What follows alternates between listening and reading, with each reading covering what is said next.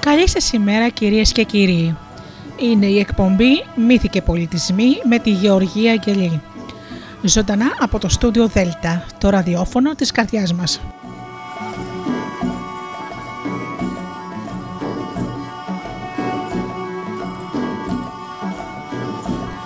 Αγαπημένοι μου φίλοι, άλλο ένα ταξίδι στον υπέροχο κόσμο των μύθων και των παραμυθιών ξεκινάει σήμερα. Σήμερα σας έχω κάτι πολύ ξεχωριστό. Θα ακουστούν αποσπάσματα από την Οδύσσεια σε μετάφραση του Νίκου Καζαντζάκη και του Κακριδή και παράλληλα θα ακουστούν κομμάτια από το υπέροχο σι ντι του Νίκου Μαμαγκάκη Οδύσσεια, ο οποίος είχε κυκλοφορήσει τη δεκαετία του ογδόντα. Σήμερα λοιπόν θα διαβάσουμε τις περιπέτειες του Οδυσσέα, θα σας διαβάσω αποσπάσματα από όλες τις ραψοδίες και φυσικά θα ακουστούν τα ωραία ε, κομμάτια του Νίκου Μαμαγκάκη.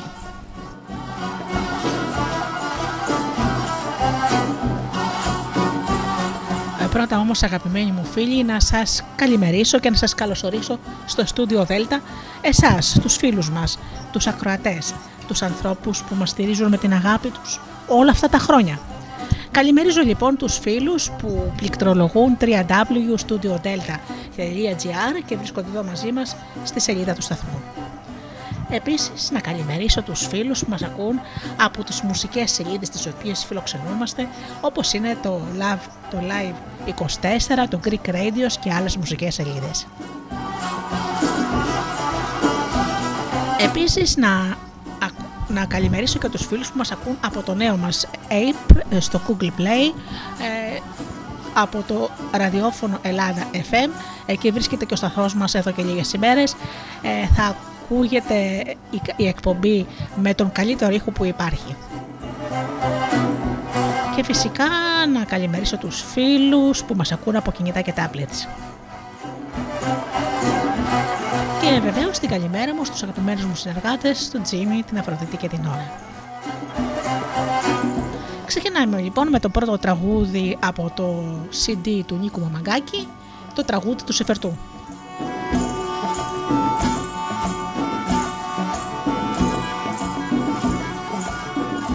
Κάτσα μου ρε παιδιά, να δουμίγεις ξετέλειο μου κι ανέχει να δούμε και ψυχή κι ως που μπαστά χωρίς να σπάσει η κόρδα έτσι τραγούδα ο χάνικα σκηνή τα τον παραμπαρούσαν πιο πίσω τους το παρδάλο πυκνό χυμούσε ανθρωπομάνι ο πολυπλάνη το σε χάδεξε να πάρει συντροπιά του.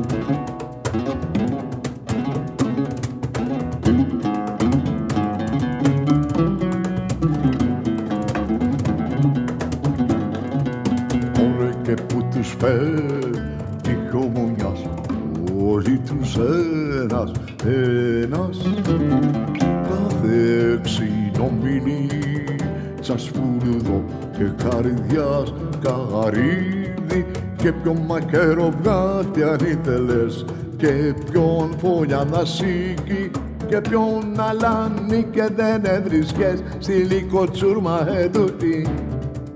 Πονιάδες του σκηνιού του πάνω του καρδιό ξεπλάνετάδε και πρωτοκλέφτες μαύροι δάχτυλοι κουρσαριανέ εμποκδάρτες καρδιές ελεύθερες χωρίς Θεού δαιμολαντρούς τρογωμάρα κομμάτικα βρεσάλογος τριγκλές καρκόμουλες φακλάδες λαούμιες γοργόνες κακοκύφτισες και ζευγαροχαλάστρες και κοπελούδες κουποκάστρωτες και κούρδες ξέσκισμένες.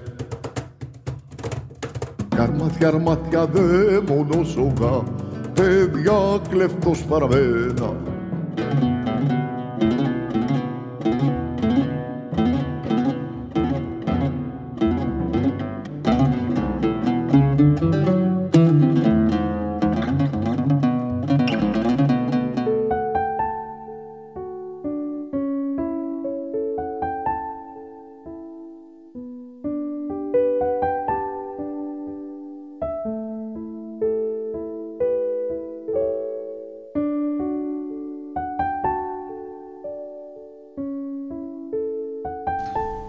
Τον άντρα τον πολύτροπο, τραγούδα μου, που πλήθος διάβηκε τόπους αφού πάτησε τις τρία στο κάστρο το Άγιο.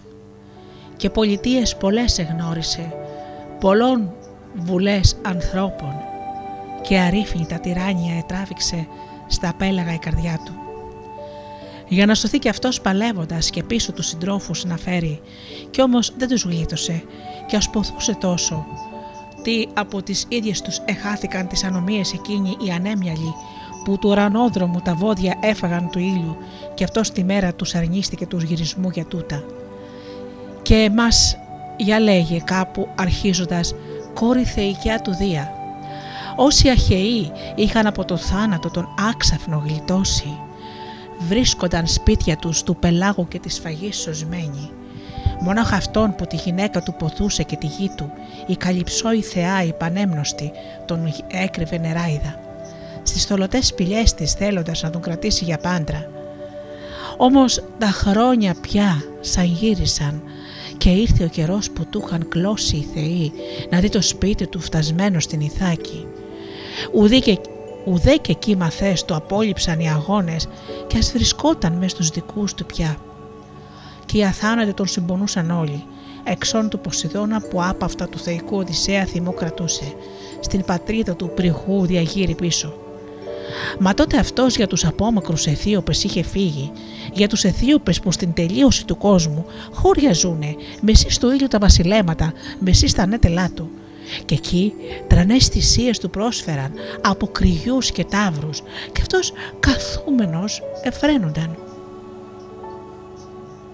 Οι αθάνατοι οι άλλοι ωστόσο του Ολύμπιου Δία το αρχοντόπάλατο, το αρχοντοπάλατο βρίσκονταν μαζεμένοι. Πρώτος μιλούσε των αθανάτων και των θνητών ο Κύρις, καθώς τον Αίγιστο τον άψιγο θυμήθη που σκοτώθη. Από τον ορέστη του Αγαμέμνονα τον γιο του ξακουσμένο. Αυτόν θυμήθη τότε και έλεγε τους, τους αθανάτους μέσα. Πω πω, με τους θεούς τα βάζουνε πάντα εθνητοί πως τάχα τις συμφορές, εμείς τους θέλουμε, μα και οι αδικίες τους είναι πιο πάνω από το γραφτό, σε βάσανα τους ρίχνουν, κοίτα τώρα τον Αίγιστο. Δικό του που έκανε του γιου του Ατρέα το τέρι, χωρίς γραφτό του νάνε, και έσφαξε στο γυρισμό και εκείνον τον ίδιο του χαμό, και ας ήξερε ότι του είχαμε μηνύσει πιο πριν με τον, με τον Ερμή, τον ξάγρυπον το ξάγρυπνον αργοφωνιά και εκείνον να μην σκοτώσει και το τέρι του να μην ζητήσει να πάρει. Τι θα έρθει από τον Ορέστη η εκδίκηση για το γιο του Ατρέα. Μόλις αντριέψει και στον τόπο του ποθήσει να διαγύρει. Έτσι μιλούσε ο Ερμής, μα του, αιγύ, του Αίγιστου δεν άλλαξε τη γνώμη και ας ήταν για καλό του μοζοχτά τα πλέρωσε όλα τώρα.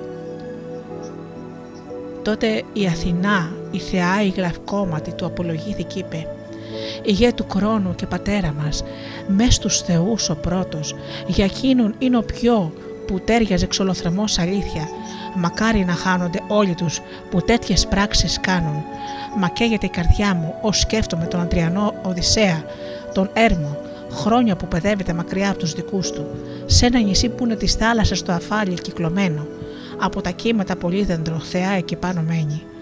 Του Άτλαντα η κόρη του κακόγνωμου που τους βυθούς κατέχει του κάθε πελάου και μονάχος τους σηκώνει τις κολόνες τις αψηλές που δεν αφήνουν γη και ουρανός να σμίξουν. Διχιά το η κόρη που τον άμερο κρατάει τα σύθρινά του να τον πλανέσει με τα λόγια της πασκίζει την Ιθάκη για να του βγάλει από τη θύμηση και εκείνος λαχταρώντας και μονάχα καπνό από τον τόπο του να ειδεί να νηφορίζει ανέλπιτος ποθεί το θάνατο. Μα εσύ του ρίγα καρδιά πώς έχεις έτσι ανέσπλαχνη, τάχα ο Οδυσσέας ποτέ τους τα πλοία τα αργήτικα δεν προσέφερε θυσίες να σε τιμήσει μες στην πλατιά την Τρία. Τι θύμωσες λοιπόν μαζί του τόσο. Και τότε ο Δίας της αποκρίθηκε ο νεφελοστιμάχτης της. Ποιος λόγος, κόρη μου, σου ξέφυγε της δοντοσιάς το φράχτη? Να αποξεχάσω εγώ πως γίνεται τον Οδυσσέα το θείο. Περνάει στο νου κάθε άλλον άνθρωπο και πιο από τους άλλους έχει θυσίες προσφέρει στους αθάνατους που ζουν στα ουράνια πλάτη. Μα ο Ποσειδώνας ακατάπαυστα κρατάει τη μάνητά του από φορμή μαθές που τύφλωσε τον Κύκλωπα Οδυσσέας. Το θεοδύναμο πολύφημο, τον πιο αντριωμένο από όλους, μέσα στους Κύκλοπες τον γέννησε η Θώωσα, μια νεράιδα στον Ποσειδώνα, ερωτοσμίγοντας μαζί του, μέσα στα σπήλια του φόρκη η κόρη, και τη θάλασσα την άκαρπη αφεντεύει. Για τούτο Ποσειδώνας μάχεται τον Οδυσσέα, δεν θέλει το θάνατό του, μα από τον τόπο του μακριά τον εξορίζει.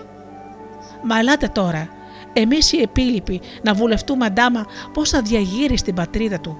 Μια μέρα θα μερέψει και ο Ποσειδώνας, τι δεν γίνεται μαζί μας να τα βάλει μονάχος με όλους τους αθάνατους θεούς αθελητά μας. Τότε η Αθηνά, η θεά η γλαυκόμα του το επιλογήθηκε, είπε: «Υγέ του Κρόνου και πατέρα μας, μέσα στους θεούς ο πρώτος αλήθεια, αν οι θεοί το θέλησαν, οι τρισμακάριοι τώρα, το γνωστικό Οδυσσέα στο σπίτι του να αφήσουν να διαγείρει.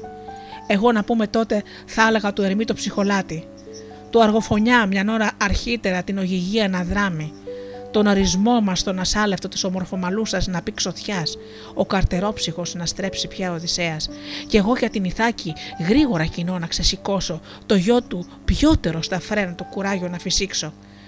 Σε συντυχιά τους μακρομάλιδες αργίτες να καλέσει και στους μνηστήρες πια ξεκάθαρα να πει, να μην τους φάζουν τα πλήθαρνιά και τα στριφόκερα, στριφοζάλα του βόδια. Στη Σπάρτη και στην Πύλο λόγιασα, μέσα στην αμμουδάτη να τον εστείλω για του κύριου του το γυρισμό να μάθει, μαζί για να ακουστεί περίλαμπο στο όνομα το όνομά του». Είπε και γρήγορα στα πόδια της χρυσά περνάει σανδάλια, πανόρια αθάνατα που ανάλαφρα με τις πνοές του ανέμου τη φέρναν πάνω από τις στεριές και τα πελάγη.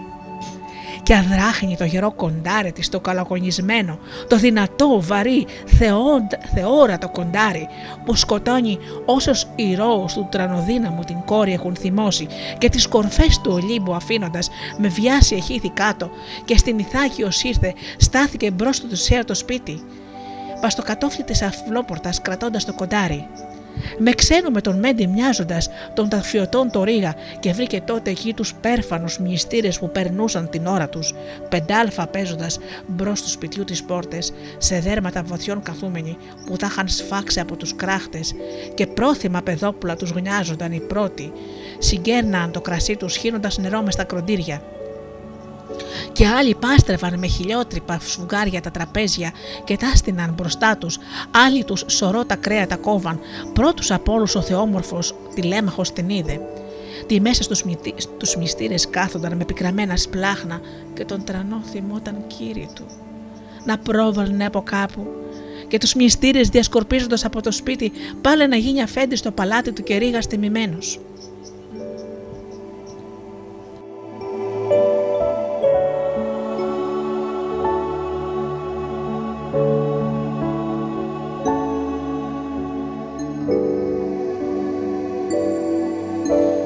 Τέτοια λογιώντας, κι που κάθονταν με τους μυστήρες είδε την Αθηνά, και στην αυλόπορτα τρέχει γραμμή, τι εντράπει ξένος στην, ξύρα, στην θύρα του να στέκεται πολιώρα, κι ήρθε ο μπρος της, το χέρι το δεξιό της έπιασε και της πήρε το κοντάρι το χάλκινο, και με ανεμάρπαστα της συντεχαίνει λόγια: «Ξένε μου γιά, θα έρθεις στο σπίτι μας να σε φιλοκονέψω, χορταίνοντας αν θες μολόγα μας, σε ποια σε φέρνει ανάγκη».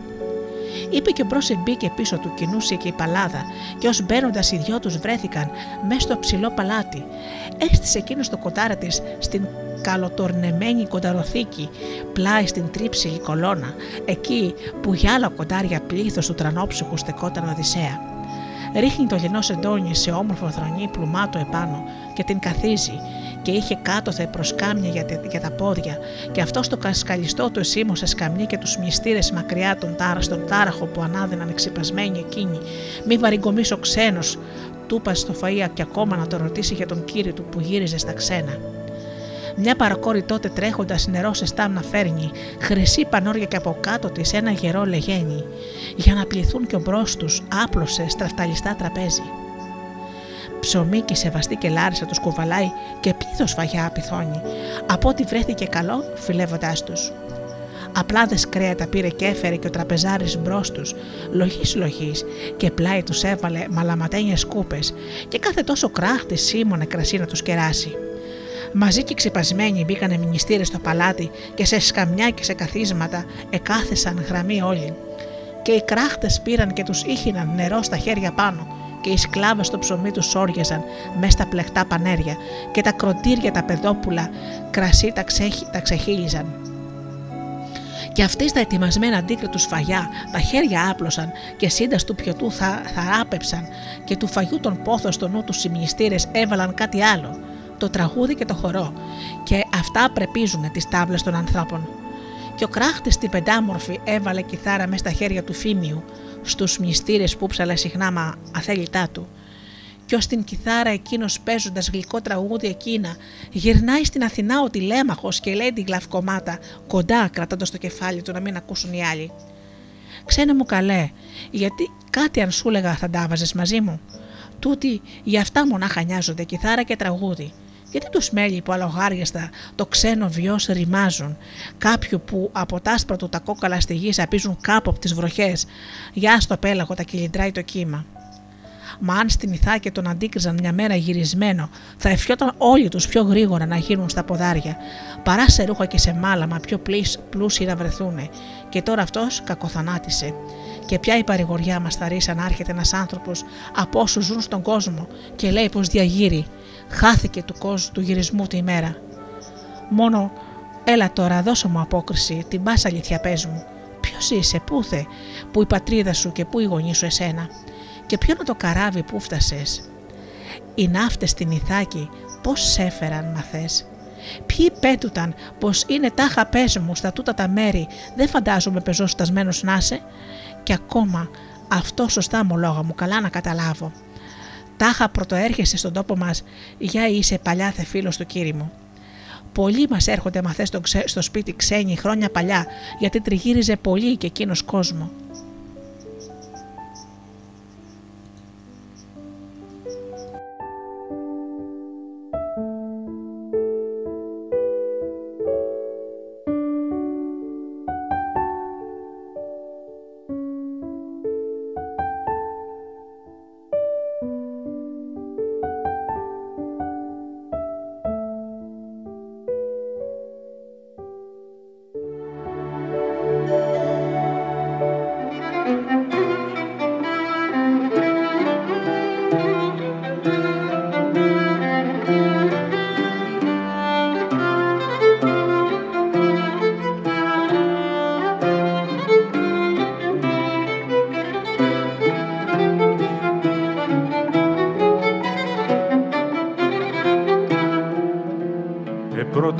Τώρα για κάνε μου παλί καρίσια λύρα, εφταρμόλογα κόρδες δυνατές για να μετρούν τον πόνο, να παίξω Θεέ μου τη βροντόλυρα και να με ρώσει ο νους μου.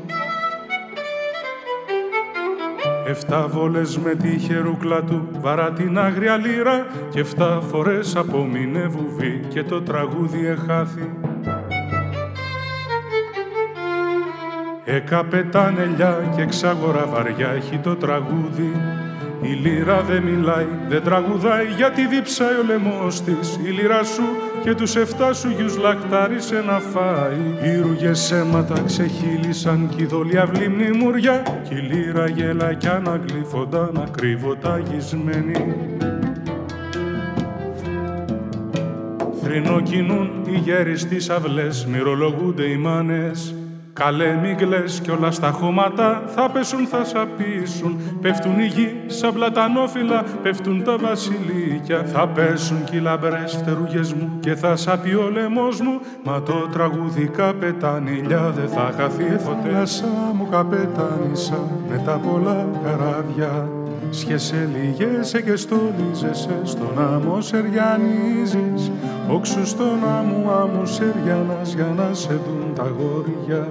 Κι οι μαύρες μάνες απ' τα δώματα, κι οι μαύρες αδερφάδες, κι οι μαύρες άρμαστες στον αργαλιό τα χέρια τους σηκώνουν. Αναθέμα σε πικρό θάλασσα που ξελογιά στους άντρες, κι εσύ στον άμμο σε διάνας γελάει το ποδαστραγαλό σου. Γελούν τα στήθια και τα δόντια σου, γελούν τα γυρογιάλια, γέλουν τα γόρια και στενάζουνε, στον άμμο κατεβαίνουν. Καλώς ευρύκα καπετάνισσα, τη ρόγα θα μου δώσεις, τους τέσσερις ανέμους παπλώμα, το κύμα προς κεφάλι, και ένα μικρό γλαροπούλο στην αδερφή στην μάνα. Όλα κινούν κατά τη θάλασσα και παν το μαύρο ρέμα. Ήλιε του μέσα ουρανό θάλασσου, κορφιά του μέσα κόσμου, πόνουν στο ξάκουστο σου ανάτελμα, βασίλευα κεφάλι. Κι όλον τον γύρο έκανα της γης, κυκλογυρίζοντάς σε. Τώρα κι εγώ μαζί σου θα χαθώ και θα πνίγω στο κύμα. Ε, θάλασσα μου καπετάνισσα με τα κοντά.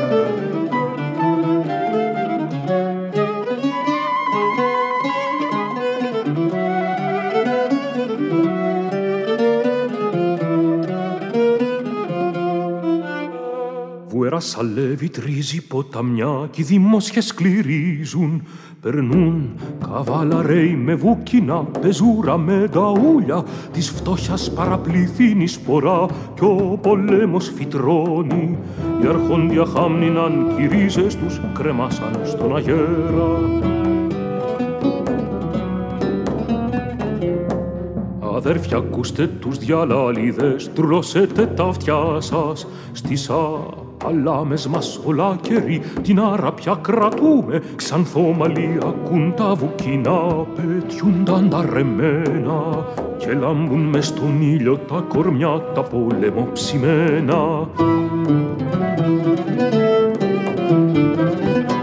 Μωρέ, τι κάθεστε στην ερημιά, σε κουρελό τσαντήρια, για κά. Πάλι στα αδερφιά τα λόγα και σούρτε παρακάτω. Μυρίζουν τα περβολιά τους, βουλιούν τα τρύπα τα κελάρια.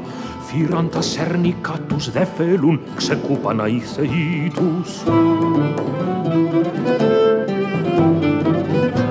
Με πέμπει μαύρη φτώχεια και αργατιά, μαντά τώρα να κράξω.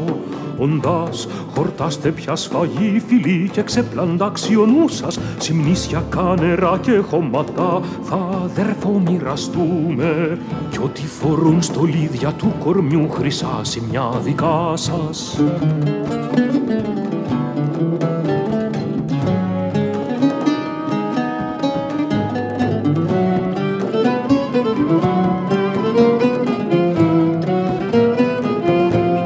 Φέρισε τους γαυρουζούς μες στις φαριές αυλές του, το καταχόρταστο ανακρέμασε, το ξάρι το Οδυσσέας, και διαβείς το θερμό λουτρό, το μέγα του κόρμι να πλύνει. Μα ωστόσο, απολώνεται μες στις αυλές το νιόβουλο μαντάτο, ως ήρθα αφέντης πάτησε χωστά το γονικό του χώμα, και σαν τα βρύα κατάσφαξε τους γιους αραδαστά τραπέζια. Κουλός που του φάγαν τα κέρια του, τα κρογιάλα της τρίας, συντροφή μου γκρισετινάζοντας τα κουτσοξεραβδά του, αφέντης έφτασε φεράβλαβο για κέργο το κορμί του. Και εμείς, μουσούλο τα ζωντόβολα, το χώμα χώμα πάμε, κι οι χείρες πόδια ντραπήκαν κι μου ξυπολίτες στους δρόμους. Αντε φωτιά σηκώστε τα δαδιά καπάνω του γυναίκες, απόψε στάχτη το παλάτι του, θα σκορπιστεί τα νέα μου.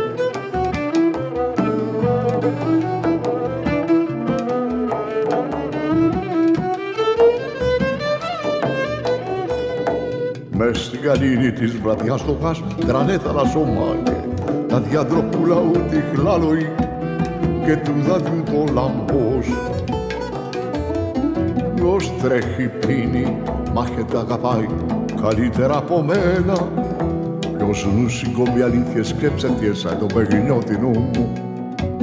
Εγώ πάσα στιγμή μπορώ να ξεκαρπώσω απ' τα μαλλιά μου και να κερδέψω πάλι μοναχός την βασιλοκορόνα.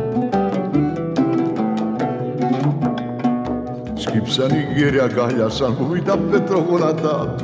Δυο κράχτες τότε ο τετραπέρατος καλά είναι να έρθουν μπροστά του. Ε, κράχτες με τα πλούσια στόματα και τις φαρδιές πατούσες, παρέτες βαραγύρα τα χωριά και πρωτοδιαλανίστε. Στον κόμμο φέγγαρο καλό σε μεγαδίπνο το λαό μου.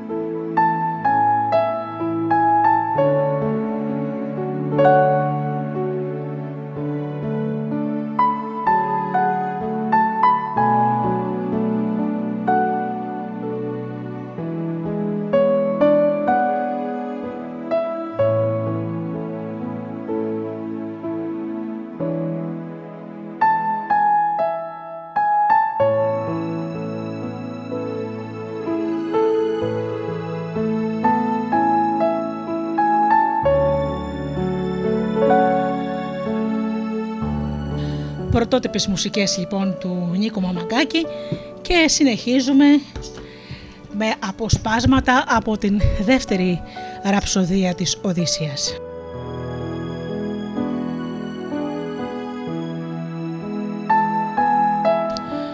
Και η αυγή σαν εφάνη, η πουρνογέννητη κερατοδάχτυλη, από την κλίνη ο γιος πετάχτηκε και η ντύθη του Οδυσσέα μέσα από τους ώμους γύρω εκρέμασε το κοφτερό σπαθί του και πέρασε πανόρια σάνδαλα στα φτερά του πόδια. Και, και έτσι κινούσε από την κάμαρα, θεός θαρρεί στην όψη, βγαίνοντας όξω τους βροντόφωνους γοργά προστάζει κράχτες, σε συντυχιά τους μακρεμάλιδες αργίτες να καλέσουν, και ως φώναζαν αυτοί μαζόχτηκε το πλήθος με βιασύνη, και αφού θιακοί μόνο συνάχτηκαν και όλοι μαζί βρεθε, βρεθήκαν, κυράει και αυτός στη μάζοξη, χαλκό φουτώνοντας κοντάρι. Όχι μονάχας, μονάχος, δυο γοργοπόδαρα σκυλιά τον ακολουθούσαν και όσοι η Αθηνά με χάρια θάνατη τον περεχούσε ακέραιο, ο κόσμος γύρω του τον καμάρωνε καθώς περνούσε μπρος του και όλοι οι γερόντι του αναμέριζαν στο, σπα... στο πατρικό να κάτσει. Στο πατρικό να κάτσει θρονεί και ο Αιγύπτιος ο πολέμαρχος που ήξερε μύρια ο νους του και είχε σκευρώσει από τα γεράματα, το λόγο εκείνα πρώτος. Με το Οδυσσέα του Ισόθεου τα άρμενα, τα, βα, τα βαθουλά ένας γιος του, είχε διαβεί στην Καλοφόδωρη την Τρία πριν τόσα χρόνια, τρανές κοντοφομάχος ο άτυφος, μα ο Κύκλωπας τον είχε σκοτώσει στη σπηλιά του ανήμερος για το στερνό του δείπνο. Τρεις είχε γιους ακόμα. Πήγαινε με τους μυστήρες ο ένας, ο ευρύνομος, και οι δύο τα χτήματα και τα πατρικά αφεντεύαν. Μα εκείνος δεν τον ξέχναγε και άπαυτα χτυπιόταν και θρηνούσε, γι' αυτόν τώρα δάκρυα χύνοντας μιλούσε ανάμεσό τους. «Βάλτε αυτή θιακή στα, στα λόγια μου και ό,τι σας πω γρικάτε. Βουλή ούτε μια φορά δεν χάναμε και σύναξε από τότε που ο Ισόθεος Οδυσσέας εμίσυψε στα βαθουλά καράβια». Μα τώρα ποιος εδώ εμάς μας σύναξε, ποιον βρήκε ανάγκη τόση. Να είναι άντρας τάχα από τους νιούτσικους, για από τους πιο γερόντους. Τάχα με τούρθε ξάφνου μήνυμα πως διαγυρνά ο στρατός μας και ως το έμαθε από μας πρωτύτερα να μας το πει γυρεύει.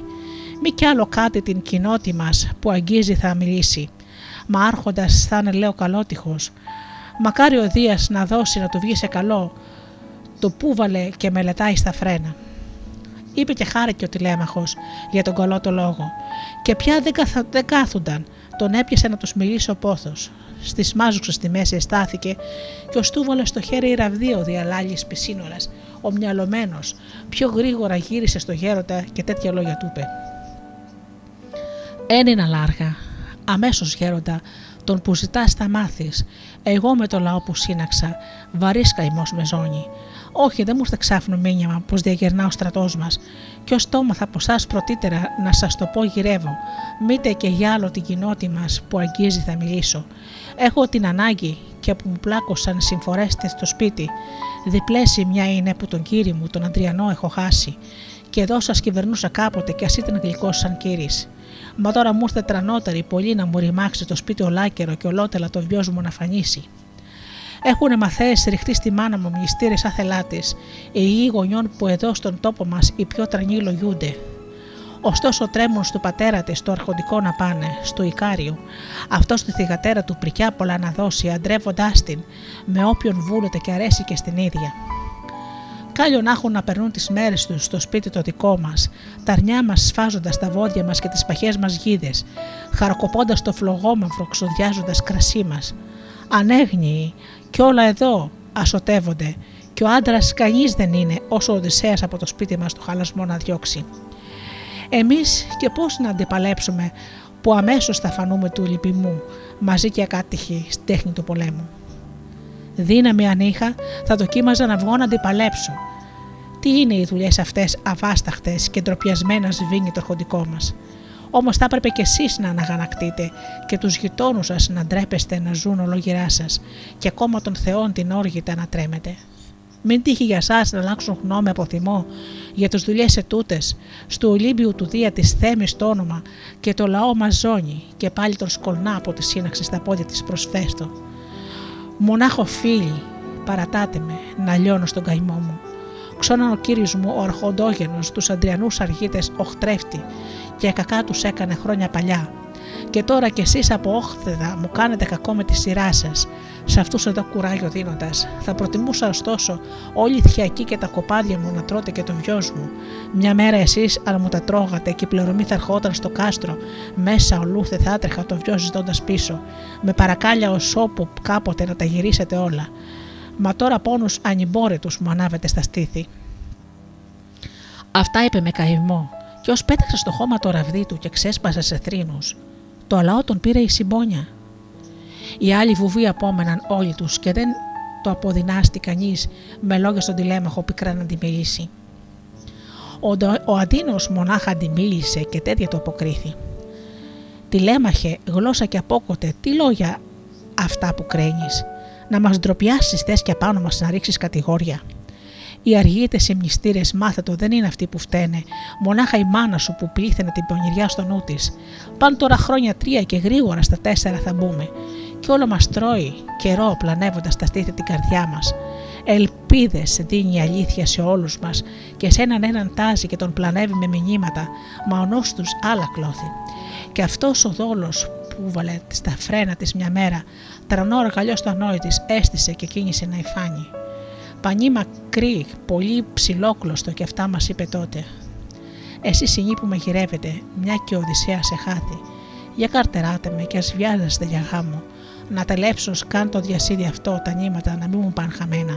Το αρχοντικού λαέρτη σάβανο το φτάνω για την ώρα που θα τον πάρει ο ανήλαιος θάνατος και εσβολωμένη μοίρα να μην βρεθεί στον κόσμο αρχίτησα μαζί μου να τα βάλει. Τάχα πως σκύτεται ασαβάνωτος και ασύχετος απλούτη. Κι έτσι μας μίλησε η περήφανη καρδιά μας να αποδεχτεί και αλήθεια όλη τη μέρα δούλευε το ατέλειτο πανί της και πάλι όλη νυχτή στο ξύφαινε στο φως δαδιών που ανάβαν. Τρεις χρόνους κράτησε ο δόλος της πλανεύοντας μας όλους, όμως τους τέσσερες αν κύλησαν πάλι οι εποχές του χρόνου. Τότε μια σκλάβα της που τα ξέρε μας το ομολόγησε όλα και την επιάσαμε που ξύφαινε το στραστερό πανί της και έτσι αθελά της το αποτέλειωσε σφιγμένη από την ανάγκη. Άκουσε τώρα, ποια απόκριση σου δίνουν οι μνηστήρες και εσύ να την κατέχεις και όλοι τους οι αργίδες να την ξέρουν. Στείλε τη μάνα σου στον κύρι της και σπρώξε την να πάρει όποιον εκείνον, εκείνος θέλει για άντρα της και αρέσει και στην ίδια. Μαν κι άλλο λέει καιρό των Αχαιών τους γιους να βασανίσει και ο νους της είναι σε ό,τι απλόχερα της χάρεσε η Παλάδα, να έχει μυαλό δουλειές πανέμορφες γυναικείες να κατέχει και πονηριές που δεν ακούσαμε καμιά γυναίκα ως τώρα, καμιά από τις παλιές οριόμανες αρχίτισες πως είχε, μη δε η Μικίνη ο ιομορφός ο Μορφοστέφανη, μηδέη τη Ρώη Αλκμίνη και όλες τούτες δεν την έφτανε καμιά την Πινελόπη στην εξυπνάδα. Μα δεν λόγιασε σωστά μονάχα τούτο, τόσο καιρό θα σου αφανίζομαι και βίος και πλούτη κιόλα, όσο σε αυτή τη γνώμη ασάλευτη και εκείνη θα κρατιέται.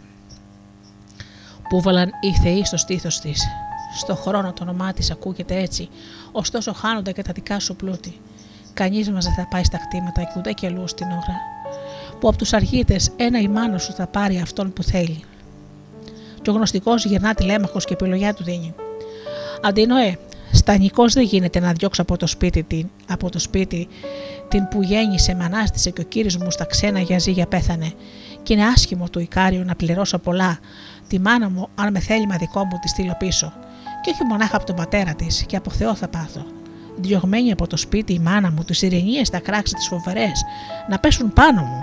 Θα ακούσω και από τον κόσμο λόγια βαριά, γι' αυτό από το στόμα μου δεν βγαίνει λόγος τέτοιος. Γιατί σας όπο, όμως, αν συγχύζεστε για αυτά που εδώ γίνονται, τα αρχοντικό μου αφήστε και φύγετε. Γνιαστείτε για άλλες τάβλες και συναλλάζοντας τα σπίτια σας από το βιός να τρώτε. Ξόν πιο συμφερτικό αν το κρίνετε πως είναι και πιο δίκαιο βιός να, να αφανιστεί αξεπλέρωτο μονάχα ενός ανθρώπου. Χαλάτε το, μα τους αθάνατους θεούς κι εγώ κράξω, αν δώσει ο Δίας να πάρω εκδίκηση για τις δουλειές ετούτες, να βρείτε μέσα εδώ το θάνατο χωρίς ξεπλέρωμη μου. Αυτά τους έλεγε ο Τηλέμαχος και ο Δίας ο Βροντόλαλος, δύο ητούς για χάρη του, από το ακρόκορφο βουνού ψηλά θεαφήκε, για λίγη ώρα που φτερούγιζαν με τις πτωναές του αενέμου, ο ένας κοντά στον άλλον απλώνοντας ορθάνυχτες φτερούγες. Μα μόλις τις πολύβοη σύναξη στη μέση έφτασαν, πήραν να κόβουν γύρους από πάνω τους φτεροκοπώντας και όλων τις κεφαλές ψηλά θεακράγγιζαν και άγριο χαμό μηνούσαν και ως με τα νύχια συναλλήλως τους λαιμούς σαγόνια σκίσαν, δεξιά τράβηξαν πίσω αφήνοντας τα σπίτια και το κάστρο. Και εκείνοι τα όρνια με τα μάτια τους σαν είδαν σαστήσαν και τους μέσα τους ψυχανεμίζονταν, τα μέλλονταν να γεννούν. Πήρε ο Αληθέρσης τότε ο γέροντας το λόγο του Μαστόρου, ο γιος, που κάλλει από όλους κάτεχε τους συνομήλικους τα όρνια, τι δείχνουν και ξαδιάλυνια και τα σεμάδια τα άλλα. Και τότε μίλησε καλόγνωμος και ανάμεσά τους είπε: «Βάλτε αυτή θιακή στα λόγια μου, και ό,τι σας πω γρικάτε για τους μνηστήρες. Όμως πιότερο τα λέω τα λόγια τούτα, κακό, μεγάλο κατά πάνω τους πλακώνει, και ούτε θα είναι καιρός ο Οδυσσέας πολλοί από τους φίλους του μακριά να μπορεί και τώρα να είναι κοντά για τούτος θάνατο και καχαλασμό κλωσώντας όλους. Μα και άλλοι λέω να πάθουμε πολύ κακό μεγάλο. Από όσους ζούμε μες στην ξέφαντην Ιθάκη, μας ας ανιαστούμε τούτους, τούτους πιο πριν να ανακρατήσουμε και τούτοι ατήτους όμως να κρατηθούν, τι άλλο δεν βρίσκεται καλύτερο να κάνουν. Μάντες δεν είμαι εγώ ο δοκίμαστος και όλα αυτά τα ξέρω. Λέω και για εκείνον πως τα λόγια μου σωστά ως την άκρη ευγήκαν, καθώς του είχα πει πως σαν έφευγαν οι αργίτες για την Τρία και ανάμεσό τους και ο πολύβιος κινούσε ο Οδυσσέας.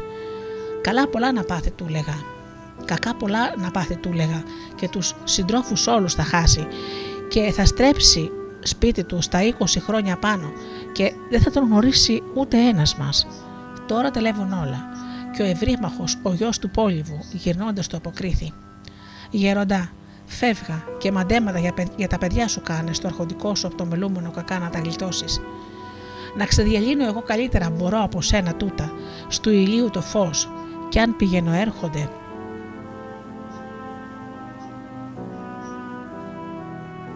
Που... Πουλιά πολλά δεν είναι σημαδιακά, να ξέρεις όλα τους και αν λες για του Οδυσσέα τη μοίρα, αλάγραχα εκείνος χάθηκε. Να ήταν και εσύ μαζί του, να έχεις χαθεί, να μην προφήτευες μπροστά μας τόσα τώρα. Μη δε ανακένταε τον Τηλέμαχο στη βάση του θυμού του, δώρο στο σπίτι σου απατέχοντας και κανένα να μη σου στείλει. Πάνω σε τούτα κάτι θα έλεγα που σίγουρα θα γίνει, έναν πιονιό σου εσύ κατέχοντας πολλά και περασμένα, αν τον πλανεύεις με τα λόγια σου και ανάβεις το θυμό του. Και εκείνος πρώτα θα έχει βάσανα να σύρει και από πάνω, όλοι θα πάνε χαμένοι οι κόποι του για εκείνα που παλεύει. Και σε ένα γέροντα όμως πρόστιμο να βάλουμε στα φρένα, πληρώνοντάς το να συγχύζεσαι πολύ βαρύ να σου έρθει. Μπρος σε όλους, μπρος σε όλους τώρα στον Τηλέμαχο βουλή θα δώσω ατός μου, να πει της μάνας του τον κύρι ξοπίσω να διαγύρει, και εκείνοι θα γνιαστούν το γάμο της, θα φτιάξουν τα πρικιά της.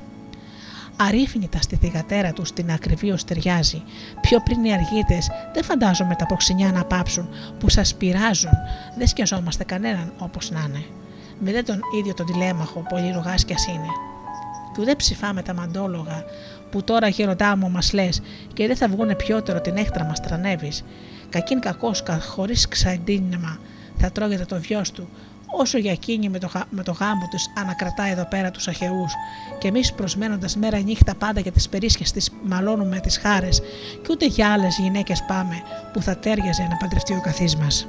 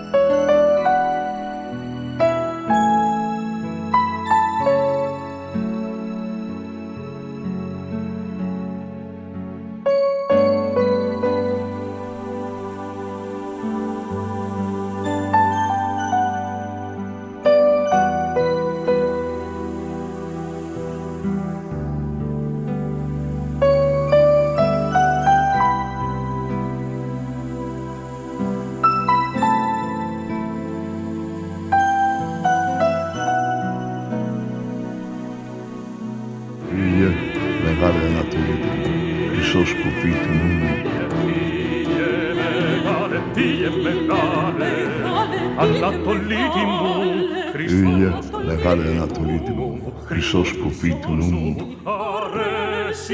αρέσει μου στραβάψω, με θύμισα να παίξω, με θύμισα να παίξω, να παίξω όσο να ζεις, όσο να ζωτεύω, για να χαρεί καρδιά μας. Καλή είναι τούτη γης αρέσει μας σαν το σγρό στα πύλη.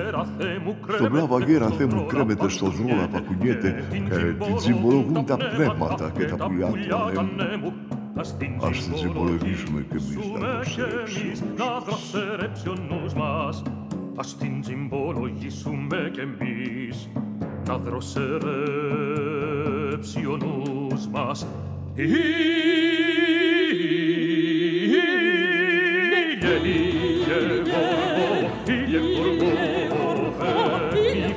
Ήλιε γοργοπαιχνιδωμάτι μου, φρογό λαγωνικό μου, την άγρη που αγαπώ ξετόπωσε και πάρτην του κυνήγου,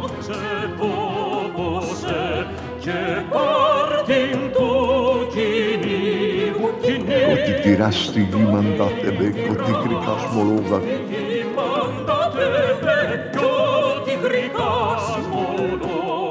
κι εγώ θα τα περνώ στους πλάχνου μου το μυστικό αργαστήρι, καγάλια με το παίξε γέλασε και το βαθύ κανάκι πέτρες, νερό, φωτιά και χώματα. Θα γίνουν όλα πνεύμα. Όλα της ψυχής, καμώματα και του μυαλού παιχνίδια.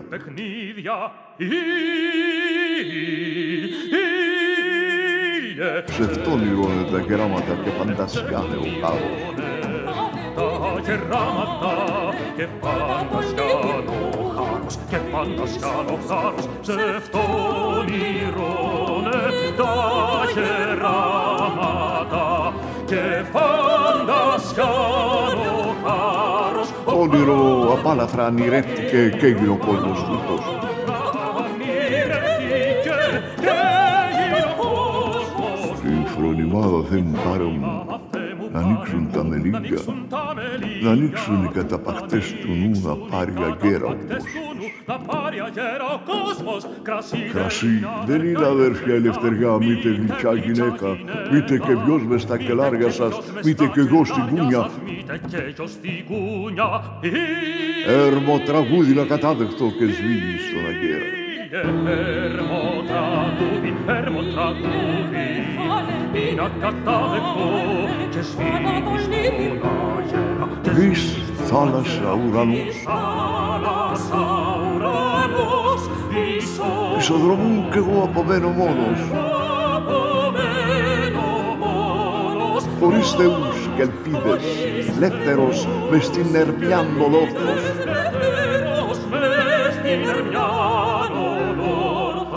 Ότσα τις έρμες πίκρες, οξονού τρουλώσετε τα αυτιά σας, τα πάθη και τα βάσανα θα πω, του ξακουστού Οδυσσέα.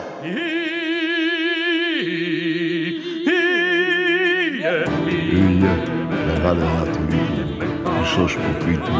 Ανατολή του νου, Χρυσός κουφί του νου, Χρυσός κουφί του νου. Κατέχω εγώ στον κόσμο ένα κορομί, με δυο μακρές κερούκλες. Αν τον πεινάσει για ψωμί διπνά, ξαναδιπνάει το χώμα. Κι αν το διψάσει για γλυκό νερό, την αγριαρμύρα πίνει, να λαχταρίσει προς το σουρούπο, να γλυκό κουβεντιάσει, σε δυο γειτόνια απ' το σκοχαρόντα, με γκελιά προσφερίζουν, καλώς το γειτόνα το χαρόντα, το μέγα κοπαδιάρι. Του ψωφόρε τα λασποκεπάλα, τα ανθρωποπροβάτα σου, έλα να κάτσω μιλικάρχοντες, απόψε να τα πούμε. Γελούν, μιλούν, καμπέλια και σπαρτά, σαν δίκο νοικοκυρέοι.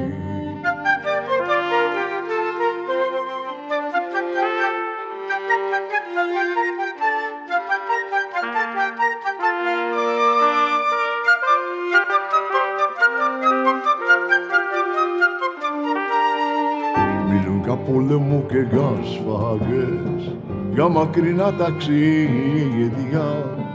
Μιλούν κι ως άγοροι που λάζονται για τις σφιχτές κοπέλες. Καλά τα στήθια της λενιούς, καλά της ράλας τα αντικνύμια. Καλή είναι χάροχη καρδιά, τα ντρουσίζουν λοπαντιγέρα. Καθίζουν στα πεζούλια της χαράς και τροκυδιό και πηγνούν. Και στα σκουτάρια ξημερώματα σκουντρούν τα κράσοκαυκιά. Ολόρθος λαγαρός ο νουστάντρος το θάνατο αναπνέει, σαν κατάστρο ανοιχτό τριαντάφυλλο που το ζεσταίνει ο ήλιος. Κι ο χαρόντας τραυλίζεται μπαστά που όλα βαρύ του πέπτει. Της λευτερής καρδιάς το μήνυμα και του μυαλού το γέλιο.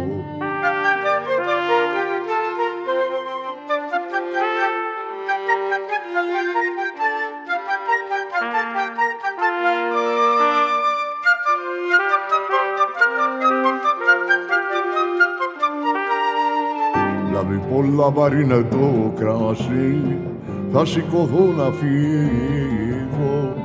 Παραπατάει, διαβαίνει την αυλή, σκοντάφλει στο κατώφλι.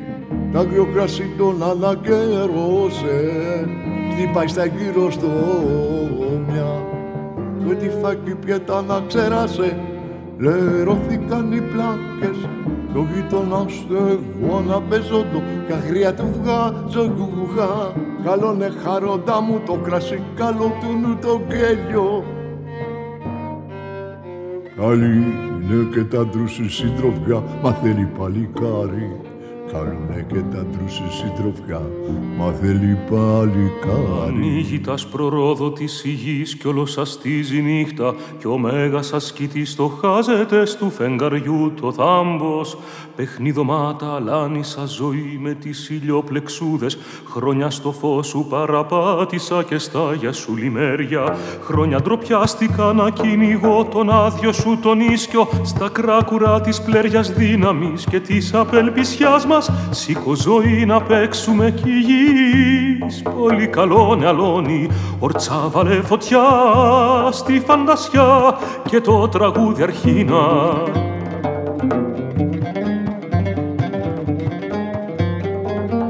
Αγαλιαρμόζοντας τα χείλη του την νεκρή κι αφλογέρα, τραγούδια χνόμαυλιστικό κοινάει να νουρεί το θλιμμένο.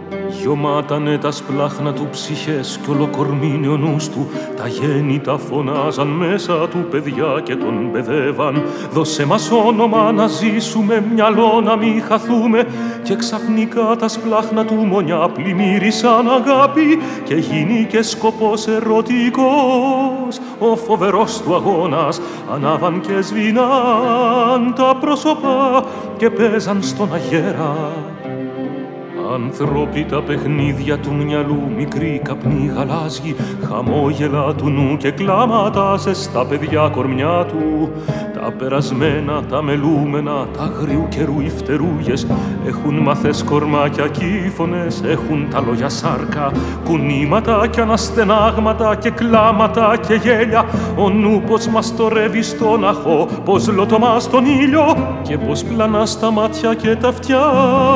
Κι ό,τι ποθούμε φέρνεις, την νεκρική φλογέρα πίθωσε στα γόνατα της νύχτας. Και το όνειρο με τα σγουρόμαλα, σγουρά πλεξούδια εστάθη κι ανθρώποι πια και πνεύματα εσβήσα κι αφήκαν όσα χνάρια. Μες στον αγέρα αφήνουν τα πουλιά κι απά στο κύμα οι πλώρες, πρώτη φορά σαν ύπνος γαλήνος ο θάνατος του εφάνει κι ως ανθισμένο αγιόκλημα η ζωή να κρέμεται στο χάος. Ακόμη ο γήλιος ηταγέννητος και το μεράστριε γέλα μες στη βαθιά φτερούγα του ουρανού, τη χρυσοκαπνισμένη, μες στη βαθιά φτερούγα του ουρανού, τη χρυσοκαπνισμένη.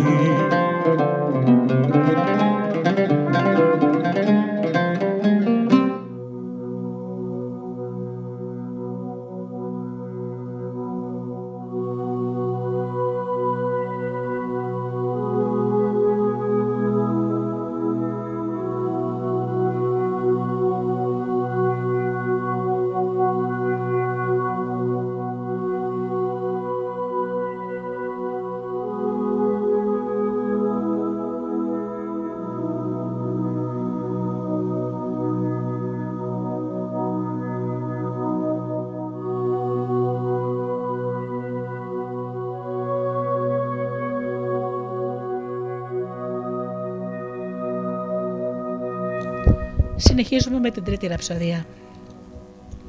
Την όμορφη λίμνη αφήνοντας τα ολόχαλκα ουράνια, πρόβαλε ο ήλιος στους αθάνατους. Το φως του να χαρίσει και στους θνητούς τα πολυκάρπιστα της γης χωράφια πάνω, και, τούτο, και τούτοι έφτασαν στην καλόχτιστη πύλο του Νιλέα. Το κάστρο εκεί στην ώρα προσέφερναν θυσίες στον κοσμοσύστη, το γαλαζόχετο και κατάμαυρο στο περιγέλι ταύρος. Στις εννιά σειρές κάθονταν όλοι τους, σειρά και πεντακόσιοι, και μπρος στην καθεμιά τους κοίτουνταν εννιά σφαγμένοι ταύροι. Και από όνο που είχαν φάει τα σπλάχνα τους και τα μεριά και τα καίγαν στον Ποσειδώνα, εκείνοι τράβηξαν η γραμμή για το λιμάνι και τα πανιά μαΐναραν. Του Άρμενου το άραξαν και όξο βγήκαν, και ως βγήκε από το Άρμενο Τηλέμαχος στην Αθηνά ακολουθώντας, πρώτη θεά η γλαυκόματη το λόγο πήρε κι είπε: «Τηλέμαχε, η ντροπή στον τόπο της δεν έχει εδώ καθόλου. Για τούτο και το πέλαο διάβη και στον κύριο σου να μάθεις. Ποιο χώμα ευρέθη να τον σκέπασε και ποια τον βρήκε μοίρα. Μόνα έλα ετράβα εμπρός μου στον Νέστορα γραμμή τον αλογάρι.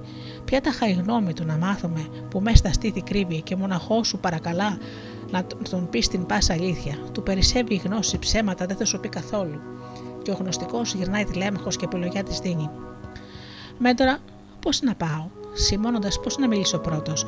Σε γνωστικές κουβέντες άμαθος, το ξέρεις σήμα ακόμα, και να ρωτάει ντροπή είναι ο νιούσικος στο γεροντότερό του». Τότε η Αθηνά, η θεά, η γλαυκόματη γυρνώντας το αποκρίθη. Άλλα μονάχος ο Τηλέμαχε θα στοχαστείς και για άλλα κάποιος θεός θα δώσει φώτι σου το νου του δεν τε γεννήθεις. Λέω κι ουδέ τράνεψες η αθάνατη χωρίς να το θελήσουν. Έτσι η Αθηνά η Παλάδα μίλησε και μπήκε μπρος στον δρόμο. Μπήκε γοργά και πίσω αυτό στα χνάρια της ερχόταν, ως που φτάσαν εκεί που οι πηλιώτες είχαν σύναξη και θρόνιαζαν καθόνταν με τους γιους του εκεί ο Νέστορας και ολόγυροι οι σύντροφοι ψήναν κρέατα και άλλα σούβιζαν και σύνταζαν τα γιώμα. Βλέποντας ξένους τρέξαν όλοι τους και τους καλωσόρισαν και τους χαλνούσαν το τραπέζι τους και εκείνοι να καθίσουν. Ο γιος του Νέστορα, ο Πεσίστρατος, ήταν ο πρώτος που ήρθε κοντά τους και έσφιξε το χέρι τους δίπλα στο τραπέζι με σε πευκιά μαλακά τους κάθισε στον αδερφό του δίπλα, τον Θρασιμίδη και στον κύριο του του Ακρόγιαλιου τον Άμμο. Τους μοίρασε από τα σπλάχνα και έβγαλε κρασί μέσα σε κούπα μαλαματένια και έτσι μίλησε στην Αθηνά πιο πρώτα του Δία την κόρη, χαιρετίζοντας του βροντοσκούταρου και δεήσου αν θέλεις ξένε μου. Στο Ρήγα Ποσειδώνα, δικιά του είναι η θυσία που βρήκατε στον ερχομό σας τώρα. Και όταν κρασί τάξεις και ευκυθείς καθώς το συνηθάμε, δώσε την κούπα το γλυκό πιο το κρασί μέσα σε τούτον, στα λιές να κάμε, τους αθάνατους και αυτός θα ανακαλιέται.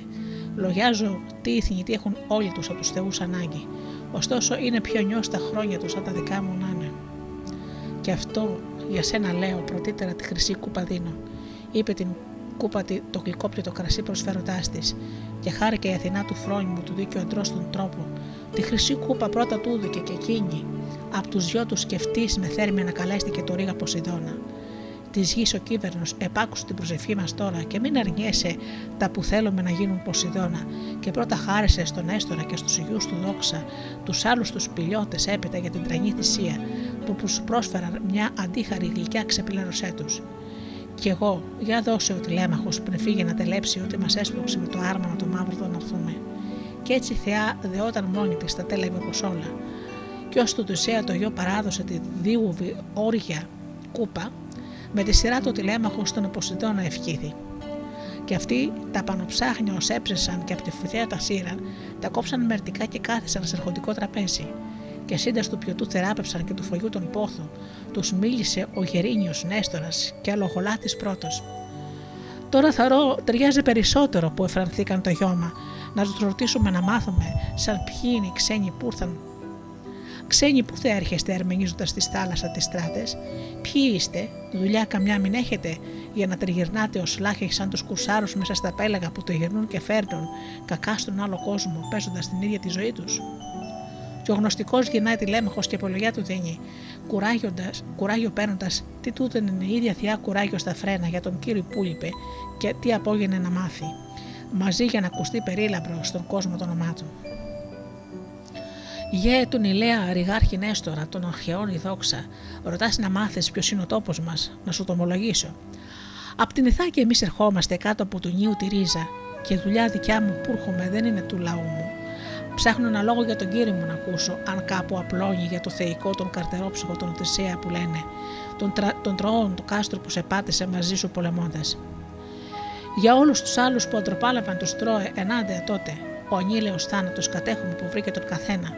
Μα εκείνο ο θάνατος είναι άγνωρος, τον κρύβει ο γιος του Κρόνου. Πού τον, ευρύ, πού τον ευρύκει ο χάρος σίγουρα να πει κανείς δεν ξέρει, αν κάπου στην στεριά τον σκότωσαν άνθρωποι και αντίμαχοί του, για αν εχάθη στα πελάει, στα κύματα της αμφιτρίτης μέσα. Γι' αυτό και αυτά να δω στα γόνατά σου να προσπέσω, αν θέλεις το μαύρο σου χαμό να μου έλεγες και τα δικά σου μάτια αν τον αντίκρισες, για αν άκουσες λόγω αλωνού, που κόσμο έχει γυρίσει και η μητέρα του τρισάμυρο τον γένα.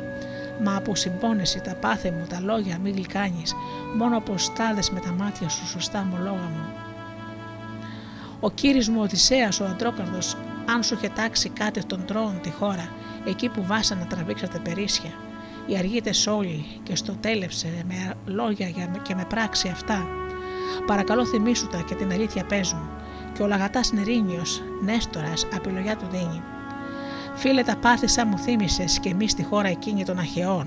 Η γη τραβήξαμε με αλήγιστο κουράγιο Πότε στο πέλαγο το αχνογάλαζο με τα καράβια ολούθε, όπου ο Αχιλλέας τραβούσε πίσω του για κούρσα τριγυρνώντας, και τότε ολόγερα χτυπιόμαστε στο Πριάμο του Ριγάρχη, το Μέγα Κάστρο, ώσπου σκοτώθηκαν οι πιο αντριανοί μας όλοι, και πέρα ο Μέγας Έαντας κοίταται, και εκεί πέρα ο Αχιλλέας, και εκεί ο Πάτοκλος, στη φρόνηση που η ίδια Θεός λογιόταν, εκεί και ο γιος μου εμένα και άψογος μαζί και παλικάρι ο Αντίλοχος, πιο από όλους γρήγορος και από όλους πιο αντριωμένους.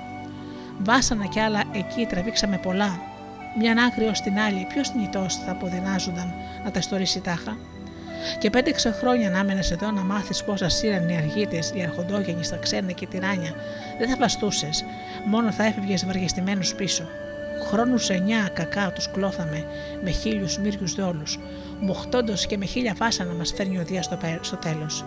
Εκεί ο Οδυσσέας, ο αρχοντογέννητος, μας ανικούσε όλους, στη μάζοξη, γι' αυτό δεν τα βάζε κανείς ποτέ μαζί του. Τους χίλιους μύριους δόλους κάτεχε ο κύριος σου. Αν αλήθεια είσαι δικός του γιος, θαυμάζομαι πως αντικρίσω μπρος μου. Μοιάζουν τα λόγια σας, δεν θα έλεγε κανείς πως θα μπορούσε. Τόσα πρεπόμενα ένας νιούτσικος να μας μιλήσει λόγια. Εκεί ο Οδυσσέας κι εγώ δεν είχαμε ποτές μαθές δυο γνώμες να βουλευτούν, όντας συνάζονταν οι αργίτες και οι, γεροντο... και οι γερόντοι. Μια μόνο γνώμη οι δυο μας είχαμε, να πούμε στους αργίτες πως θα γινόταν το καλύτερο με γνώση και με κρίση. Μα πια στο Πριάμου, σαν πατήσαμε το απόκρημο το κάστρο, και ένας θεός αναμοσκόρπισε τα αργίτικα καράβια, ήταν ο Δίας που διαλογίστηκε φαρμάκι να μας κάνει. Το γυρισμό, τι όλοι δεν φάνηκαν. Και γνωστική και δίκαιη, γι' αυτό πολλοί από την ανήμερη τρανοκυρουδά της γλαυκόματη θεά στη Μάνητα, κακά απόλαυσαν τέλη, που σήκωσε διχόνια ανάμεσα στους δυο γιους του Ατρέα. Τους Αχαιούς αυτή σε σύναξη μαζί εκαλνούσαν όλους, άπρεπα, αστόχαστα, σαν έγιναν πια να βουτήξει ο ήλιος, και οι γη των Αχαιών μαζώνονταν, πιωμένοι και ζαλισμένοι. Και εκείνοι έλεγαν τι τους ήθελαν και τους μονοσύναξαν. Πρώτα ο Μενέλαος σε όλους φώναξε τους Αχαιούς να πάρουν στηρά για την πλατιά της θάλασσας του γυρισμού της Στράτα. Κι όμως αυτό τους συναγαμένων δεν άρεσε καθόλου. Να τους κρατήσει ακόμα γύρευε θυσίες τρανές να κάνει. Της Αθηνάς τον άγριο θέλοντας τιμώνα μαλακώσει ο ανέμυαλο. Και ούτε το κάτεχε πως δεν θα τον ακούει, τι εύκολα η γνώμη των αθανάτων θεών θα μεταλλάζει. Έτσι εστέκονταν συναλλήλως τους βαριά πετώντας λόγια, και εκείνοι οι δυο τους πετάχτηκαν οι αργίτες οι εντριωμένοι με αλαλητό βαρύ και χώρισαν στα δυο και αυτών οι γνώμες.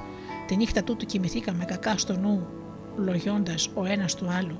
Τι ο Δίας μας έριχνε σε παιδεμούς μεγάλους, σαν έφεξε η μισή στη θάλασσα τραβούμε τα καράβια και τις βαθίζονες φορτώνουμε γυναίκες και τα κούρσα. Μα το μισό στρατό τον κράτησαν να μείνει για την ώρα στο γιο του Ατρέα το Αγαμένωνα κοντά το στρατελάτι. Οι άλλοι μπαρκάροντας κινήσαμε και αυτά γοργά αρμένιζαν και ένας θεός μπροστά μας έστρωνε τα τρίσβαθα πελάγια. Μόλις αράξαμε στην Τένεδο για τους θεούς θυσίες προσφέραμε να πάμε στα σπίτια μας, μα ο Δίας δεν είχε ακόμα συγκλίνει ο ανέσπλαχνος, μόνο άσκωσε κακιά ξανά διχόνια. Άλλοι τα πλοία τα δραπανόγυρτα γυρνούν και φεύγουν πίσω, με κεφαλή του πολυμήχανο λιοντό, λιοντόκαρδο Οδυσσέα, ξανά τη χάρη του Αγαμέμνονα του γιου του Ατρέα να κάνουν. Μα εγώ κινούσα με όλα τα άρμενα που με είχαν ακολουθήσει. Τι το βλέπω ο Θεός πως άμετρα μας μετρούσε πάθη. Τραβούσε το τυδαίο ο αντρόκαρδος Αιγιός με τους συντρόφους. Αργά ο ξανθός Μενέλαος πίσω μας κινούσε και στη Λέσβο να μελετούμε μας έτυχε το μακρινό ταξίδι. Πάνω από τη Χίος να ταξιδέψουμε το βραχολύσι τάχα, μέσα στα ψαρά και να αφήσουμε ζερβιά μεριά, για μήπως κάτω από τη Χίο και πλάι στον μήμαντα των αναμοδαρμένων. Από το Θεό, καθώς ζητήσαμε σημάδι, εκείνος δίνει κέλεα η γραμμή το πέλαγο, σκίζοντας κατά την έβεια πλώρη να βάλουμε και να γλιτώσουμε τις συμφορές που έρχονταν. Κι όπως το αγέρι πρίμο ασκώθηκε με βιάση τα αρμενά μας, τις ψαρόθροφες στράτες διάβαιναν, ως που τη νύχτα αράξαν στη Γερεστό, και τότε κάψαμε μεριά στον Ποσειδώνα τα βριών πολλά, που πια το πέλαγο διαβήκαμε το Μέγα.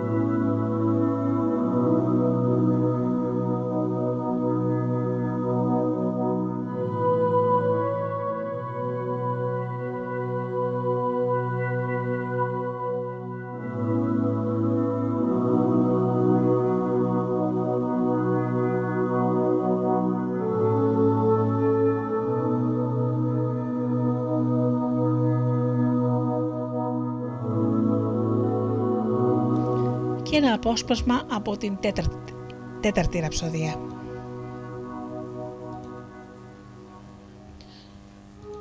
Και ιδίως στην πολυφάρα και τη βαθουλή φτασμένη του Λακεδαίμονα, του πέρφανου Μενελαίου τα παλάτι τραβούσαν πάνω, και αυτός που γιόρταζε τις ύψυχες κόρες του, το γάμα και το γιού του, και έκανε τραπέζι στους δικούς του.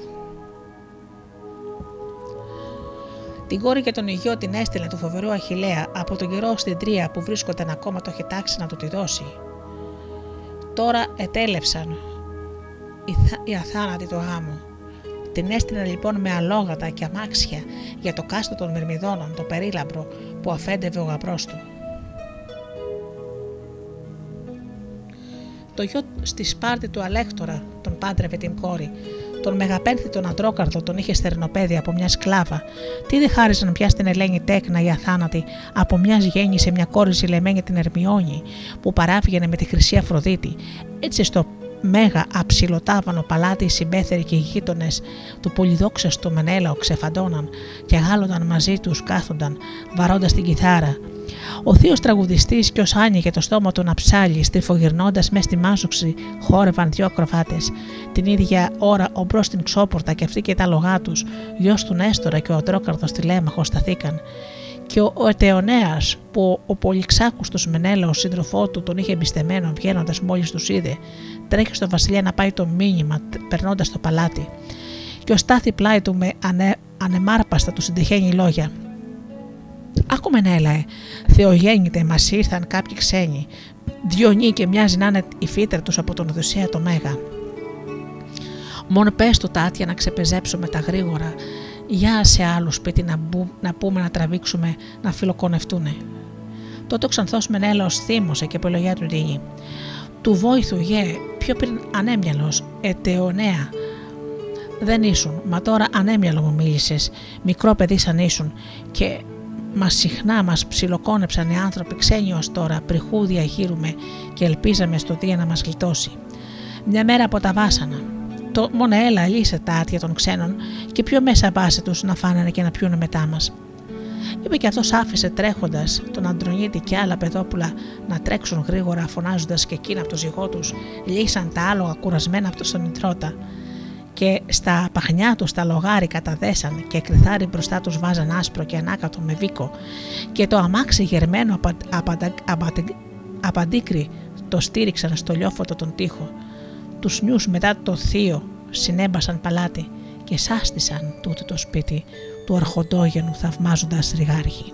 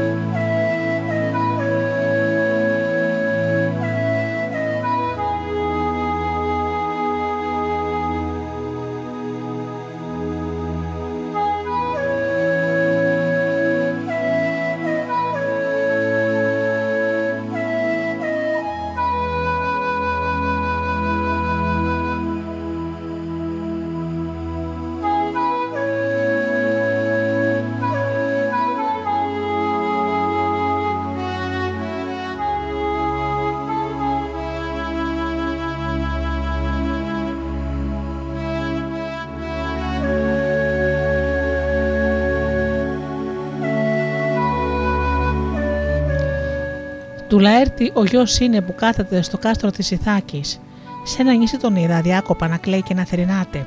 Η Καλυψώ η ξωθιά στο σπίτι της τον εκρατεί δικό της. Αθέλητά του και ούτε δίνεται να δει ξανά πατρίδα. Δεν έχει πια μαθές πολύκουπα κουράβια και, συντρό... καράβια και συντρόφους. Στη ράχη την πλατιά της θάλασσας μαζί τους να τον πάρουν. Μα σένα η μοίρα αρχοντογέννητε Μενέλαε, δεν σου γράφει στο λογόθραφο το άργος, κλείνοντας τα μάτια να πεθάνεις. στην τέλειωση της γης η αθάνατη και στους ηλίσιους κάπους που κυβερνά ο ξανθός Ραδάμανθης λογιάζουν να σε στείλουν. Όπου περνούν οι άνθρωποι ξέχνια στη ζωή, μακάρια δίχως μη δε βροχές, μη δε χιονόκερα, μη δε βαριούς χειμώνες. Ο ωκεανός εκεί του Ζέφυρου πνοέζει γλυκές καθάριες, αφήνει να φυσούν να χαίρονται, δροσιές οι άνθρωποι πάντα. Τι αφού έχεις την Ελένη τέρη σου, του Δία γαμπρός λογέσαι. Είπε και βούτυξε στη θάλασσα την πολυκυματούσα, και εγώ με τους ισόθεους τράβηξα συντρόφο στα καράβια, και χίλιες μοίρες έγνοιες έδερναν, ως όδευα το νου μου, και ως κατεβήκαμε στη θάλασσα, και στο πλεούμενό μας η νύχτα πριν πλακώσει η αθάνατη, στρωθήκαμε στον δείπνο. Και μετά πλαγιάσαμε στο ακρόγελο της θάλασσας επάνω, και η βγή. Και η αυγή, σαν φάνη, πουρνογέννητη και ροδοδάχτυλη, σέραμε πρώτα τα καράβια μας στο θείο το κύμα μέσα και στήσαμε κατάρτια και άρμενα στα ζυγιστά καράβια. Μετά οι σύντροφοί μου ανέβηκαν και στα ζυγά ως καθίσαν γραμμή την αφρισμένη θάλασσα με τα κουπιά χτυπούσαν και πίσω στο ουρανοκατέβατο της Αίγυπτος ποτάμι φτάνω και αράζω και αψεγάδιαστες τρανές θυσίες προσφέρω.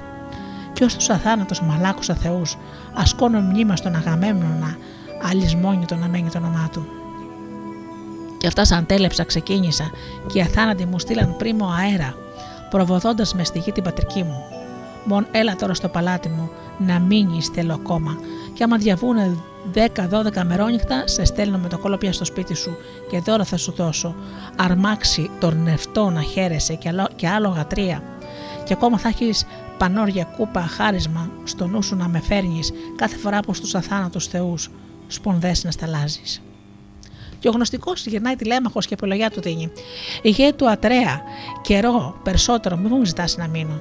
Ακέραιο χρόνο, εγώ θα το ήθελα να κάθομαι κοντά σου, χωρίς να αποζητώ στο σπίτι μου, μη δε και τους γονιούς μου. Τόσο να ακούω τα λόγια σου και τους κουβέντους σου όλες. Μου αρέσει ωστόσο η σύντροφή μου στην Άγια Πύλο να έχουν πια βαρεθεί. Και εσύ που δεν άφηκες νωρίτερα να φύγω, και ό,τι μου δώσεις να φυλάγεις θα το ήθελα στο σπίτι. Μαζί μου στην Ιθάκη αλόγατα δεν παίρνω. Θα τα αφήσω στον ίδιο εσένα να τα χαίρεσαι και εσύ εδώ πέρα ορίζεις διάπλωτο κάμπο, όπου και η κύπερη φυτρώνει και τριφύλι και βίκο κι άσπρο, αδερφοκλόνια στο κρυθάρι και σιτάρι. Ρούχες φαριές εμείς δεν έχουμε, μη δε λιβάδια, μόνο γητοφοσκές, μα και οι αλογότοποι τέτοια μορφιά δεν έχουν. Κανένα από τα νησιά της Ελλάδος δεν είναι με λιβάδια και ουδέν μπορούν να θρέψουν άλογα και η Ιθάκη πάνω απ' όλα.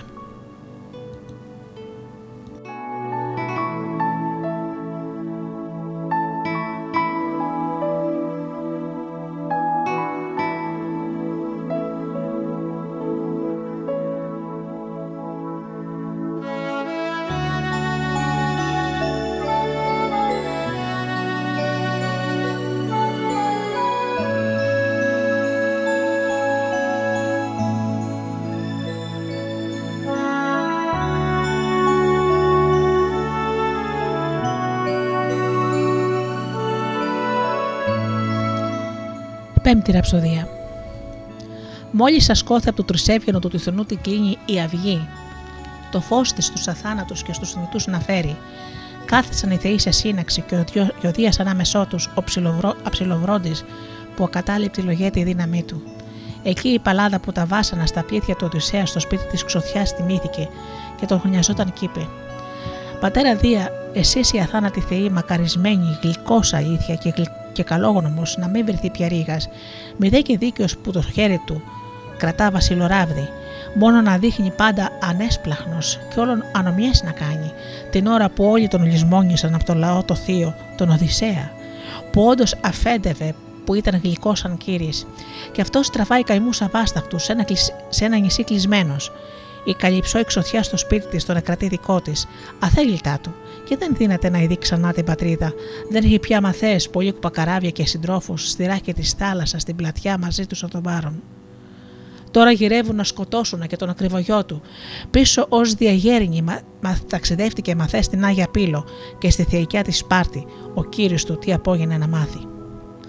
Και τότε ο Δίας της αποκρίθηκε ο νεφολοσλιβάχτης. Ποιος λόγος, κόρη μου, σου ξέφυγε της οδοντοσιάς στο φράχτη. Δική σου αλήθεια τούτη η απόφαση δεν ήταν. Ο Οδυσσέας να πάρει από τους μυστήρες, φτάνοντας το δικαιωμό του πίσω. Και τον Τηλέμαχο στο χέρι σου, προβότα τον, ως ξέρεις, στη γη την πατρική του, ανέβλαπος να φτάσει. και οι μυστήρες πίσω να στρέψουν δίχως όφελος με το πλεούμενό τους. Αυτά είπε και τριγυρνώντας μίλησε στον ακριβό το γιο μου, το γιο του. «Για τρέχα, Ερμή, μετά το φόρο μας δεν έχουμε άλλο, ξέρεις. Τον ορισμό μας τον αλάθαυτης ομορφομαλούσας ξωτιάς να πεις. Ο καρτερόψυχος να στρέψει πια ο Οδυσσέας πίσω στο σπίτι του, ασυντρόφιαστος και από θεούς και ανθρώπους, πάνω σε πλωτή ξυλόδετη, τραβώντας μύρια πάθη, σε είκοσι μέρες στην Παχιόβολη να φτάσει η Σχερία, των Φαιάκων το νησί, που η φύτρα τους με τον Θεό λογέται. Εκείνοι ολόκαρδα ως αθάνατο να τον τιμήσουν όλοι και να τον στείλουν με το καράβι του στη γη την πατρική του, με απλοχεριά, χαλκό και μάλαμα και ρούχα δίνοντάς του πολλά. Ποτέ από την τρία δεν θα έφερνε τόσο ο Οδυσσέας μαζί του. Και ας γύριζε άβλαβος και ας γλίτωνε τα, τα κούρσα του που του λάχαν, γιατί του μέλετε τους φίλους του να δει και να διαγύρει στο αψιλοτάβανο παλάτι του στο πατρικό του χώμα». Είπε και ο οργοφωνιάς τον άκουσε Ερμής ο ψυχολάτης και δίχως άργετα στα πόδια του χρυσά περνάει σανδάλια, πανόρια θάνατα που ανάλαφρα σαν τις πνοές του ανέμου τον φέρναν πάνω από τις απέραντες στεριές και τα πελάγη.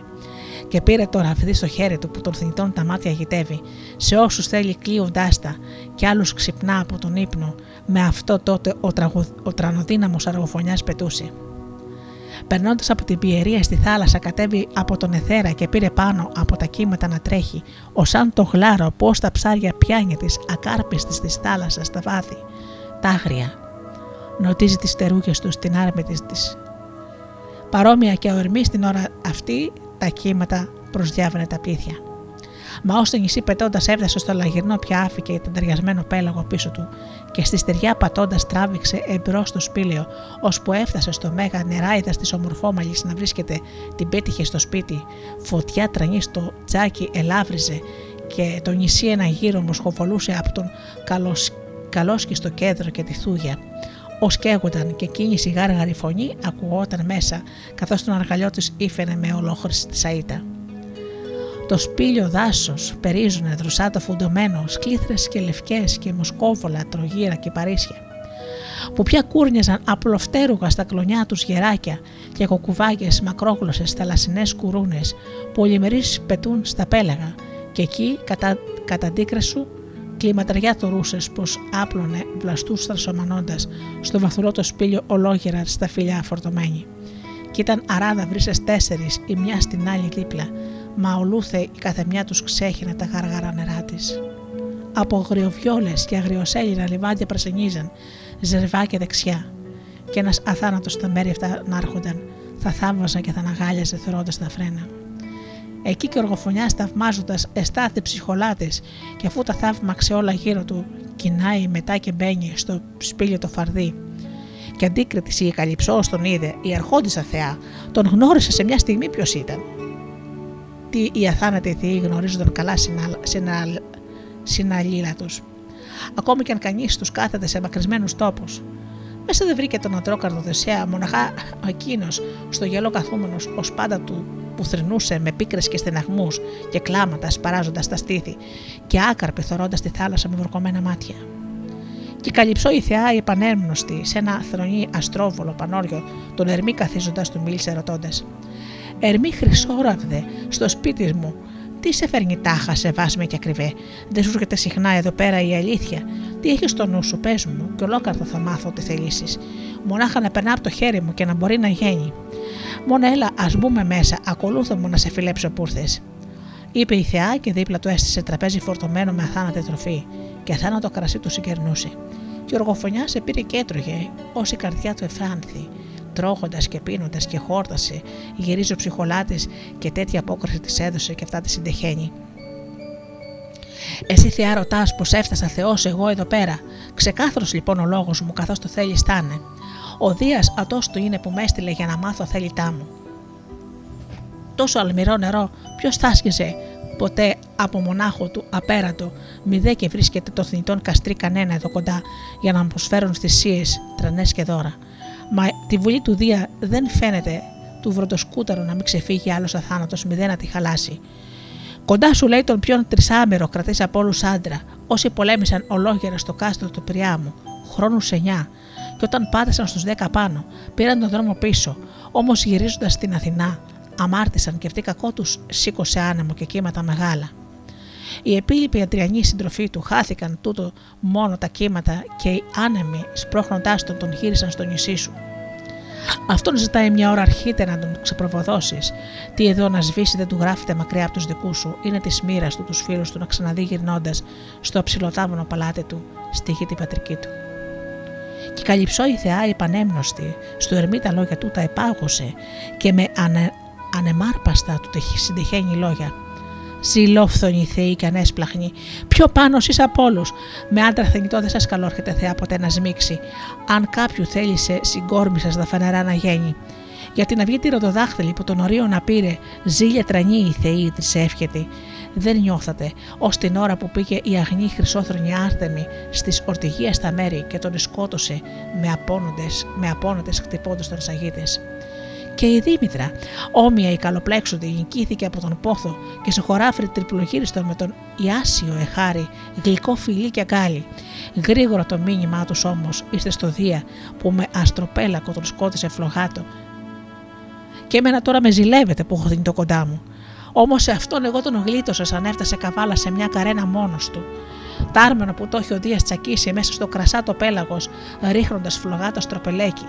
Και οι υπόλοιποι αντριανοί συντροφοί του χάθηκαν. Μόνο τούτον τα κύματα, οι άνεμοι, σπρώχνοντάς τον, ρίξαν εδώ πέρα. Και εγώ τον μοιαζόμουν, τον έθρεφα και τον είχα στο μυαλό μου. Ας μένει να τον κάνω θάνατο και γέραστο για πάντα. Μα τη βουλή του Δία δεν γίνεται το βροντοσκούταρο να τον ξεφύγει άλλος στο θάνατο, μητέρα τη χαλάσει. Ας πάει λοιπόν αφού το θέλει συνοδεία το προστάζει, να, πα, να παραδέρνει στα άγρια πέλαγα.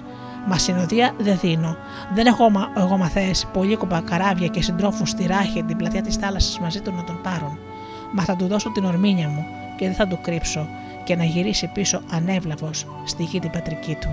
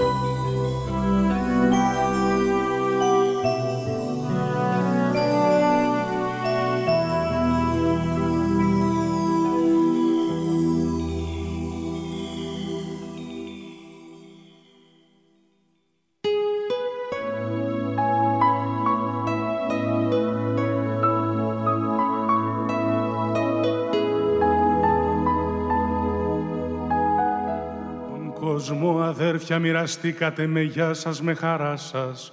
Μα εμένα από παιδό με κάνατε, δεν μπήκα στο μοιράσι. Και να το κατέχατε, από όλους είμαι ο κερδεμένος. Χωρίς πατέρμα, μπελοχώραφα και παγαρίες και σέγνιες.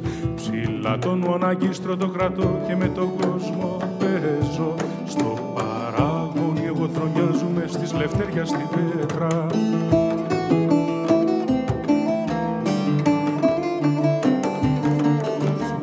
Στο ρο σας να διαβαίνετε βαριά σκουτουριασμένη. Κι εγώ γελοτανίζω το μυαλό και χαμόλο το λόγο. Κορφώνει χάτο αλλά θευτόλο φως και ευθύς λίγο θυμάται. Και μπαίνετε σαν ίσκη διάφανη μες στο αψιλό τραγούδι. Αν το μεγάλο μερτικό του νου κι άλλο δεν θέλω πληρώ. Όξο παιδιά τρουλώσετε τα αυτιά του νου σας δώστε κλότσο. Μια μαύρη χούφτα χωματάμαστε και τραγουδάει ο λαιμός μας. Κι αν πέσουν και τον φάνεις σκούλικοι μην τον λείπαστε αδέρφια. Προφτάσε αυτό να βγάλει μια φωνή στην έρημια και τώρα. Χώμα το μαύρο χώμα πιας γεννήματο τραγουδημένη. Όλα κινούν κατά τη θάλασσα και παν το μαύρο ρέμα. Κάστρα τράνα βουλιάζουν σύψυχα σαπίζουν οι γυναίκες.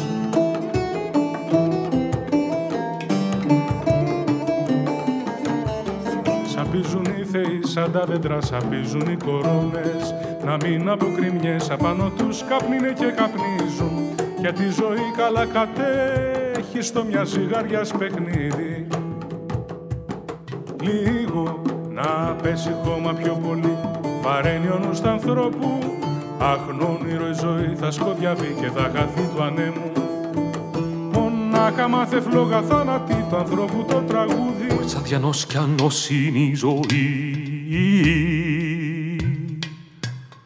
Μα εγώ θα τη γιωμώσω με πλήθιο χώμα κι αγέρα κι αρετές και με χαρές και πίκρες. Κι όσο στη γη θα περπατώ κι η γη θα περπατά μαζί μου. Όρτσα κι απ' τις αρρώστιες του μυαλού κι απ' της καρδιάς τα πάθη γλιτώσαμε τώρα. Λεύτερη στον πυρωμένο αγέρα τα ιστορικά του ανθρώπου γράφουμε και τις χαρές κρέμου.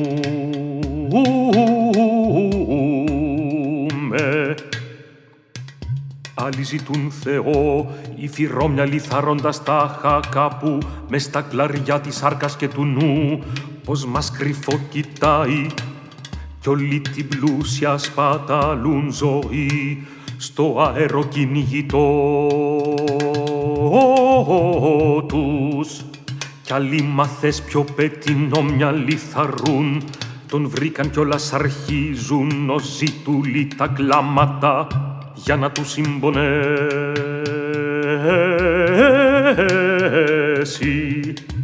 Κι απ' την πολλή χαρά τους τριβεί ο νους, κι απ' τον πολύ τον δρόμο κι άλλοι.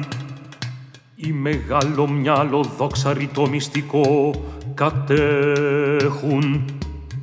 Θεός θα πει να κυνηγάς Θεό στον αδιανό αγέρα. Μετρησίλε μου βαριά χαρά των πύλινων ματιών μας, κράτα μας πάντα στην παλάμη σου, ξεπούλιασέ μας Θεέ μου, Θεέ μου. Κι όλα τα πόδια κάμε μας φτερά κι όλο το χώμα γέρα. Μέσα σε πλήθεια λάμψη και φτερά, με σαρμιρές αγκάλες, καβάλα σε λεβέντη στο χασμό κάμε να φτάσει ο χάρος, ότι σταύρο κορμί δεν προφτάσε με τον πολύν αγώνα. Να γίνει πνεύμα άκρατο κι αστραπή και χαχαρό και πράξη όλα τα κατακάθια του κορμιού.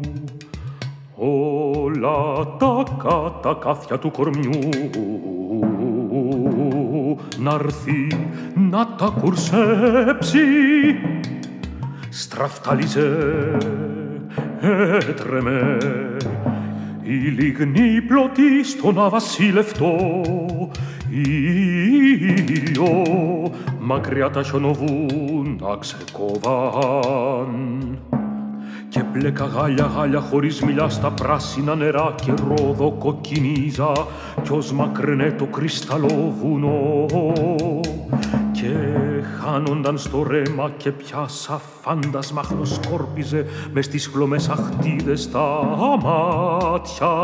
Γούρλος ο μονιάς κρούφι τον διάβη ανατριχύλα. Ε, τούτος θάνο θάνατος λογάει, προσπέρασε θλιμμένο στο κύμα. Αγάλια πασπατεύοντας τυφλός, τυφλός και δε με βρήκε.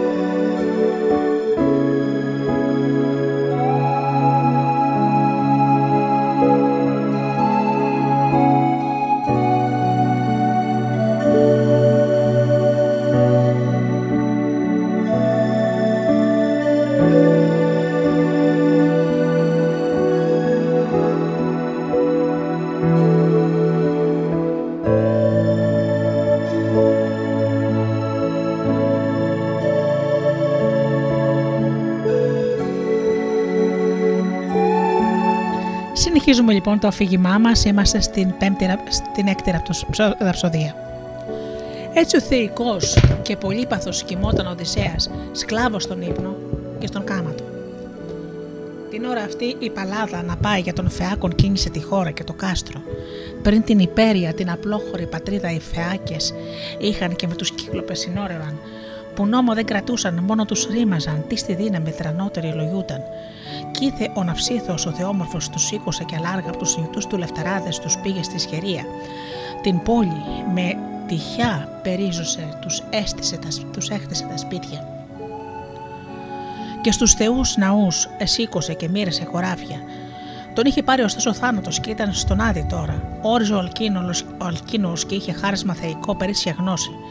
Για το τραπέζι, για το παλάτι του, η γλαυκόματη τώρα Αθηνά κινούσε, στο γυρισμό το νου της έχοντας το αντρόκαρδο Οδυσσέα. Στη βαριοστολισμένη κάμαρα τρυπώνει, εκεί που η κόρη κοιμόταν και έμοιαζε με αθάνατη στην ελικιά την όψη. Η ναυσικά του λιοντόκαρδο Αλκίνου η θυγατέρα και δυο κοντά τις βάγες που έλαμπαν από μορφιά και χάρη στις παραστάδες δίπλα και άστραφταν οι σφαλισμένες πόρτες και αυτή ως πνοή του ανέμου εσύμωσε την κλίνη της Παρθένας και στάθη πάνω από το κεφάλι της με την ειδή της κόρης του ξακουστού τα πέλαγα. Δήμαντα που συνομήλικη ήταν της ναυσικάς και αυτό πιότερο την αγαπούσε εκείνη. Με τούτη νόμια η γαλανόματη της εμίλησε παλάδα. Πώς έτσι ναυσικά η μητέρα σου σε γέννησε ακαμάτρα και αφήνεις άπλυτα να κοίτονται τα λιώφωτά σου ρούχα. Ζυγώνει ο γάμος σου και θα έπρεπε να βάλεις τα καλά σου και άλλα να δώσεις στους συμπέθερους που θα έρθουν να σε πάρουν. Μα αυτά, άμα θες, θα βγάλεις όνομα καλό στον κόσμο γύρω, να αναγαλιάσουνε ο πατέρας σου και η σεβαστή σου μάνα. Πάμε λοιπόν με τα χαράματα να πλύνουμε. Το θέλω να ετοιμαστείς μια ώρα αρχίτερα, γι' αυτό μαζί σου θα έρθω, να μεταπιάσω. Δεν, έμενε, δεν απόμενε πολύς καιρός που θα είσαι Παρθένα ακόμα. Κι όλας άρχισαν από τους Φαιάκες όλους οι πιο αντριανοί να σε γυρεύουνε, και εσύ από εδώ κρατιέσαι. Μον έλα από τον τρανό τον κύρι σου, μόλις χαράξει. Ζήτα μούλες να πει να σου τιμάσουν και αμα, αμάξι να φορτώσεις τις αλαξιές σου και τα λιόλαμπρα, και η λίμνια και τις ζώνες. Έτσι κι εσύ που καλύτερα παρά με τα ποδάρια θα πας, τα πλισταριά μας βρίσκονται μαθές μακριά από το κάστρο. Έτσι είπε η Αθηνά η γλαυκομότη και φεύγει να διαγείρει στον Όλυμπο, όπου αμετασάλευτος των θεών κρατιέται ο θρόνος.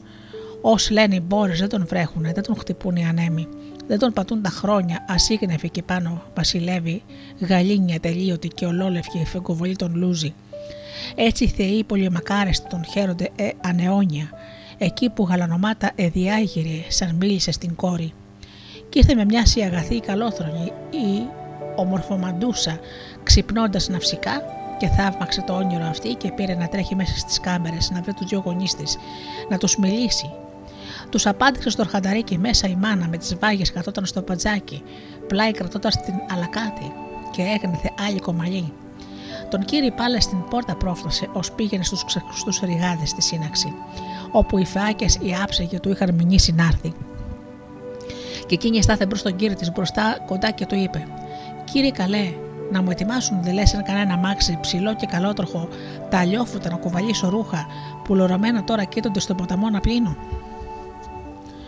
Και εσύ, αν πας με τους πρωτόγερους να βουλευτείς αντάμα, ταιριάζει παστρικά τα ρούχα σου να τα φορείς ακόμα. Είναι και οι πέντε σου οικοί που απόκτησες και στο παλάτι ζουνε. Δυο παντρεμένοι, τρεις ανήπαντροι, πας στον ανθό της νιώτης. Και αυτοί γερεύουν όλο νιόπλητα σκουτιά καθώς κινούνε. Για το χορό κι εγώ νοιάζομαι για, α... για μια άκρη ως άλλη τούτα. Αυτά είπε να μιλήσει και ντράπηκε για τις χαρές του γάμου στον κύριο της. Μα αυτός κατάλαβε τα πάντα και αποκρίθη. Μου λες και ότι άλλο θες τη κατέρα μου. Με τα χαρά σου δίνω. Πήγαινε ως θες κι αμάξι οι δούλοι μας γοργά να σου, αμα... να σου αρματώσουν. Ψηλό και καλότροχο. Και πάνω του να στήσουν και κοφίνι. Είπε και φώναξε τους δούλους του και αυτοί με μια ζυγρική ξανά έξω αρματώνουν το καλότροχο καρότσι. Για τις μούλες μετά τις μούλες τρέξαν και έφεραν στο αμάξι να τις ζέψουν. Και έφερε η κόρη από την κάμαρα τα λιόφωτα σκουτιά της και πά στην άμαξα τα, στίβ, τα στίβαξε την καλοτορνεμένη και η μάνα της φαγιά της έβαλε σε ένα κανάρι πίθια. Λογής ξαρέξια, νόστιμα και μέσα σκι γυδίσιο κρασί της βάνη και έτσι ανέβηκε στο αμάξι πάνω η κόρη. Και ένα ροή χρυσό της έδωσε γεμάτο λάδι να έχουν, καθώς λουστούν και αυτοί και οι βάγες της να λείψουν το κορμί τους. Και εκείνοι τα λουριά χουφτώνοντας και το μαστίγι δίνει, οι βιτσιά να φύγουν, και όπως κίνησαν με δρόντο τα μουλάρια, τρέχαν ακούραστα τα γρούχα της και εκείνοι κουβαλώντας όχι μονάχοι, ήταν και οι βάγες της που έρχονταν με τα πόδια. Και στο πανόριο ρέμα, ως έφτασαν του ποταμού εκεί που είχαν ολοχρονίσει τις γούρνες και έτρεχαν νερά από κάτω πλήθια καθάρια και τα ρούχα ξάσπρισαν όσο λερά κι αν ήταν, οι βάγες τα μουλάρια ζέψαν, ξέζεψαν κάτω από τα μάξι και έτσι στο ποταμού του Πολυστρόβιλου τα ξαμολούν στους όχθους να βόσκουν το γλυκό άγουστρο και εκείνες από τα μάξι πήραν τα ρούχα και τα βούτυξαν στα σκοτεινιά της γούρνας νερά και τα ζουλούσαν, πιάνοντας νερισιά, ποια πρώτη θα τέλευε, κι ως πλήραν και έβγαλαν τις λέρες από τα ρούχα, πήραν και δίπλα-δίπλα τα άπλωσαν στο ακρόγελο εκεί πέρα, που στη στεριά το κύμα σπάζοντας τα βότσαλα ξεπλένει. Και αυτές οσλούστηκαν και λήφθηκαν καλά με λάδι πρώτα, στους ποταμούς τους όχθους έστωσαν και κάθισαν να φάνε. Στο ήλιο την πυρά περιμένοντας τα ρούχα να στεγνώξουν, και αφού ψωμί φραθήκαν τρώγοντας και αυτοί και οι παρακόρες, πέταξαν τις μαντήλες και άρχισαν να παίζουν τη σφαίρα. Και η Ναυσικά, η κρουσταλόβραχίονη, κινούσε το τραγούδι. Η σαγητεύτρα, πως αριστέμιδα του ερημάνθου της ράχιας και του γιά του ψηλού πενταδάχτυλου κατηφορίζει κάπρος, σαϊτεύοντας και λάφια γρήγορα και του βουνού οι κυράδες. Παίζουν αντάμα τις ολόχαρδες, ολόχαρες, στου βροντοσκούταρου οι θυγατέρες και αναγαλίασε βαθιά λιτό στα φρένα της και αμέσως ξεχωρίζει η κόρη της την κεφαλίωση ψώνει πάνω από τις άλλες και το μέτωπο είναι πανόριες όλες. Όμοια στα κάλλη η κόρη και η απάρθενη ξεχώρισε από τις βάγες. Κι ήρθε η στιγμή τα πεντακάθαρα σκουτιά της να διπλώσει και ζεύοντας τις μούλες πίσω της ξοπίσω να διαγείρει. Και τότε η Αθηνά η γλαυκόματη στο νου της αλαβάνει να σηκωθεί ο Οδυσσέας στη λιογέννητη Παρθένα να ανταμώσει και αυτή να μπει μπροστά οδηγώντας τον στο κάστρο των Φαιάκων. Η Ριγοπούλα τότε πέταξε τη σφαίρα σε μια βάγια, μα ξαστοχώντας την σφεντώνησε μέσα στο βαθέτο ρέμα. Σέρουν τρανή φωνή και ξύπνησαν τον θείο Οδυσσέα και, και όσα ανακάθεσε στοχάζονταν βαθιά στα φρένα μέσα. Αλήσε μένα σε ποιον έφτασα θνητών ξανά τη χώρα. Άνω μετά χαλάνε ανέσπλαχνοι που δεν ψηφούν το δίκιο. Για έχουν ψυχή θεοσεβούμενοι και συμπαθούν τον ξένο. Σαν θηλυκές φωνές να ξύπνησαν τα αυτιά μου από κοπέλες από νεράιδες που στα απόγκρεμα γερνούν κορφουβούνια στον ποταμόν τα κεφαλόβρισα και στα, χωριά, στα χλωρά λιβάδια. Γεια σε θνητούς κοντά μη βρίσκομαι που ανθρώπινα μιλούνε. Ο μπρος δοκιμάσω μόνος μου να δω να καταλάβω. Είπε και ο Οδυσσέας αρχοντογέννητος που και πρόβαλε από τα θάμνα και από τον πυκνό το λόγο ετσάγγισε με το βαρύ του χέρι κλονάρι φουντωμένο ολόγερα να κρύψει την τροπή του και βγήκε λιώντας θες βουνόχθρευτος, αντρία και ορμή γεμάτος, βροχοδαρμένος και ανεμόδαρτος που κίνησε και φλόγες πετούν τα μάτια του σε πρόβατα να πέσει και σε βόδια. Γεια του λόγου, στου λόγου τα λαφόπουλα, τι η πείνα τον κεντρίζει αρνήσος κρέας να φάει, χυμίζοντας και στην πιο στεριά μάντρα. Όμοια ο Οδυσσέας της καλοπλέξουδος κοπέλας πήρε δρόμο να σμίξει και γυμνός τον έσφυγε τρανή μαθές ανάγκη. Τον είχε φάει η αρμύρα και έδειχνε φρικτός για τούτο. Εκείνες σκιαγμένες στου γυαλού διασκόρπισαν τις γλώσσες δοθεκήθη. Μόνο του Αλκίνου η κόρη αισθάθηκε τι στην καρδιά κουράγιο της έβαλα η Αθηνά και απόδειξε το φόβο από το κορμί της και στάθη αντίκρι αμετασάλευτη. Και εκείνος στοχαζόταν τάχα την κόρη την πανέμορφη να πιάσει από το γόνα. Για τα μακριά θε γλυκόλογα να την παρακαλέσει, την πολιτεία που πέφτει αν του δείχνε και, να του δίνε και ρούχα. Γι' αυτό του εικάστη αν ως διαλογιζόταν το πιο καλό πως είναι. Μακριάθε πρώτα με γλυκόλογα να την παρακαλέσει, μήπως θυμώσει η κόρη, αν έπινε, αν έπινε τα γόνατά της ξάφνου. Ευθύς λοιπόν η γλυκά της μίλησε και καλοζυγιασμένα.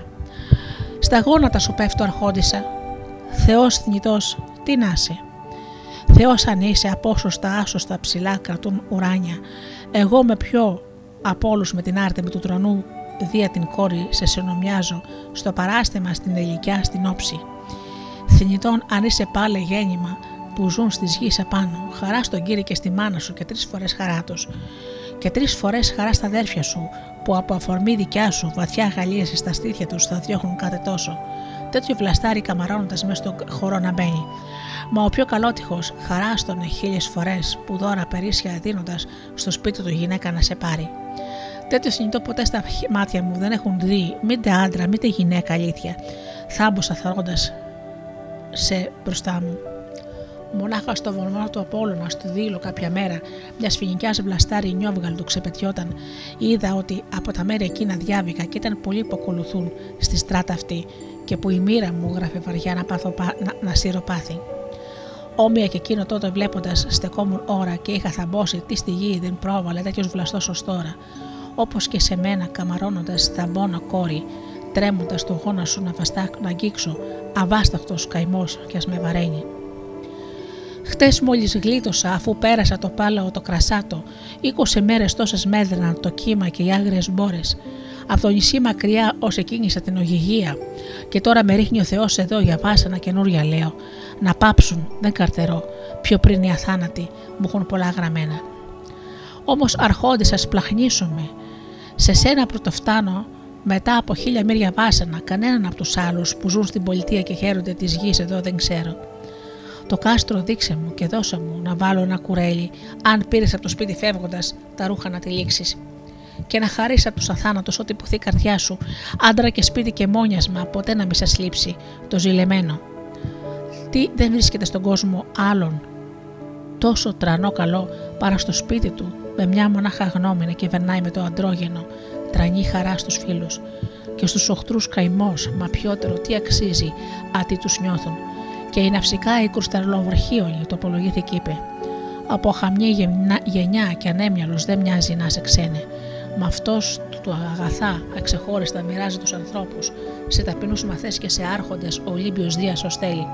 Αυτά και σε σένα τώρα σούδα και υπομονέψου ωστόσο, και μια και φτάνεις πια στο κάστρο μας και στα δικά μας μέρη, μη διαλαξιά, μη διάλο τίποτα θα σου απολύψει, από όσα θέλει ένας ξένος που κακόποθε και φτάνει αναγγεμένος. Και να σου δείξω στέ το κάστρο μας και να πω πως μας λένε. Στην πόλη οι Φαιάκες ολοτρί, ολοτρόγυρα την χώρα τούτη ορίζουν, και εγώ του Αλκίνου του Λιοντόκαρδου λογέμαι θυγατέρα. Και αυτός τους Φαιάκες ρήγας και άρχοντας ορίζει και φεντεύει.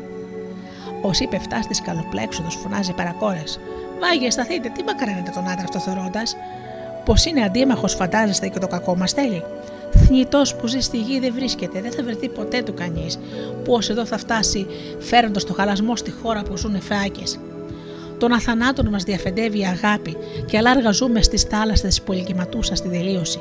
Ποιος άλλος άνθρωπος μπορεί σε με εμάς να σμίξει. Μα αυτός ο δόλιος παραδέρνοντας και έφτασε εδώ και πρέπει να τους σταθούμε ότι όλοι και φτωχοί και ξένοι από το Δία μας έρχονται και είναι καλόδεχτο το λίγο που θα μας δώσεις. Ελάτε τώρα βάγες μου. Δώστε να φάει να πιει στον ξένο και στο ποτάμι μέσα λούστε τον με μια απα... σε μια να πάνα μάκρη. Έτσι είπε και αυτές στάθηκαν και έδιναν κουράγιο μια στην άλλη. Μετά τον Οδυσσέα σε απάνα με καθέσαν άκρη, ως είπε η Ναυσικά του Λιοντόκαρδου του Αλκίνου η θυγατέρα, για να αντιθεί με χλένα που του βγαλαν και ένα χιτώνα δίπλα. Μετά του έδωσαν ένα ολόχρυσο ροή γεμάτο λάδι και να μπει να λουστεί τον έσπροχνο του ποταμού το ρέμα. Στις βάγες τότε ο θείος εστράφηκε και μίλησε ο Οδυσσέας. «Βάγες, σταθείτε λίγο ανάμερα, μονάχος να ξεπλύνω την άλμη πάνω από τους ώμους μου και ένα χρηστό με λάδι. Τι πάει πολύ καιρός που απόλυψε το, το, το, το λάδι από το κορμί μου. Μα ομπρό σας, όχι εγώ, δεν λούζομαι. Ντροπή για μένα θα ήταν να γυμνοθώ σε μορφοπλέξοδος ανάμεσα παρθένες.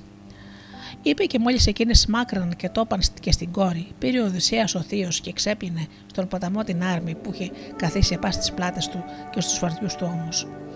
Και το, φεγγα... και το κεφάλι από της θάλασσας της άκαρπης στην άχνη καθάριζε και όσα πολλούστηκε και πλούσια λάδι ελήφθη τα ρούχα εφόρησε και απάρθενη που του είχε δώσει η κόρη. Να δείχνει και η Αθηνά τον έκαμε του γιου του Κρόνου η κόρη, σαν πιο γεμάτος, πιο ψηλόκρομος, και από την κεφαλή του μαλλιά κρεμούσε σαν ολόζουγρα του ζουμπουλιού λουλούδια. Πώς γίνει απα, απάστο ασήμι μάλαμα, καλός τεχνίτης που έχει από την Παλάδα και τον Ήφιστο περίσσες τέχνες μάθη, κι είναι ό,τι φτιάξει μαστορεύοντας όλο ομορφιά και χάρη. Όμοια και εκείνη χάρη του χύνε στην κεφαλή τους ώμους, στους ώμους, και έπειτα κίνησε και κάθεσε στο ακροθαλάσσια λάργα. Από ομορφιά και χάρη λάμποντας και θάμπωσε η Παρθένα και αυτά στις βάγες πήρε και έλεγε ομορφομαλούσες. Ακούστε βάγες χιονοβράχιονες, του λόγου σας κραίνω. Όλοι μαζί οι θεοί τον Όλυμπο ορίζουν. Αν δεν θέλαν πως τους ισόθεους φεάκες θα άρχονται ο άντρας αυτός να σμίξει. Αλήθεια, πριν μου φάνηκε άσχημος, μα τώρα που τον βλέπω μοιάζει σαν θεός. Απόσωστα, ασώσωστα, ψηλά κρατών ουράνια. Να μενε Θεέ μου εδώ και να άστεργε στα μέρη μας να ζήσει, και να ήταν γραφτό της μοίρας μου γυναίκα να με πάρει. Μα ελάτε τώρα, δώστε βάγες μου να φάει και να πιει στον ξένο. Έτσι είπε και αυτές, άκουσαν πρόθεμα την προσταργή της κόρης, πήραν φαγή και πιωτό και τούβαλαν μπροστά στον Οδυσσέα, τον θεϊκό, τον, θεϊκό, τον πολυβάσανο, που πήρε λιμασμένα να τρώει και να πίνει, τι είχε άφαγος πολύ καιρό απομείνει. Και η Ναυσικά η κρουσταλοβραχίονη στοχάστηκε, αλλά ωστόσο τα ρούχα ως δίπλωσε τα πίθωσε στο αμάξι και τις μούλες ζεύει μετά τις ατσαλόγιχες και ανέβηκε και αυτή μαζί στον Οδυσσέα γυρνώντας, έπειτα του μίλησε και του είπε «Ξένο, σήκω, ξένε μου, σήκω πια στο κάστρο μας να πορευτείς στο σπίτι, θα σου οδηγήσω εγώ στο αντρόκορδο πατέρα μου και μέσα σου λέω τους φεάκες, όσοι είναι άρχοντες θα τους γνωρίσεις όλους και ό,τι σου πω να κάνεις άμυαλος δεν μοιάζει να είσαι αλήθεια». Όση ώρα θα περνούμε ξόμερα και καλουριές και αμπέλια, και εσύ από τις μούλες και την άμαξα πιο πίσω λίγο τρέχα, με βιάσει αντάμα με τις βάγες μου τη στράτα εδώ να δείχνω. Στην πολιτεία, σαν φτάσουμε όμως που γύρεκα στροτύχει υψηλό στη ζώνη και δεξό, δεξόζερβα διπλό λιμάνι ανοίγει, και είναι στενή η μπασιά και τα άρμενα τα γυριστά σερμένα, μιαν άκρη ως άλλη, τι καθένας τους κρατάει δικό του τόπο, εκείνη και αγορά στον όμορφο το Ποσειδώνα δίπλα βωμό. Και γύρω έχει να κάθονται κουβαλημένες πέτρες στη γη χωστές, εκεί με τα άρματα, τα μελανά, τα ξάρτια, πανιά και παλαμάρια φτάνουν και τα κουπιά τορνεύουν. Δεν τους τραβούν τους φέακες τα άρματα, δοξάρια, σαϊτολόγοι, μόνο τα κουπιά των πλοίων και τα άρμπουρα, τα ζυγιαστά καράβια, με τούτα τα φρισμένα κύματα, χαρά γεμάτη σκίζουν. Αυτόν φοβούμαι τα πικρόλογα. Ξοπίσω, μη με πιάσει κανείς στο στόμα του. Περήφανος μα δες εδώ είναι ο κόσμος. Αν κάποιος μας δει αχαυνότερος στον δρόμο θα φωνάξει. Ο όμορφος ξένος και ψηλόκορμος στην αυσικά ξοπίσω πού πάει, ποιος είναι. Πού τον πέτυχε. Θωρώ τον θέλει γιατρά.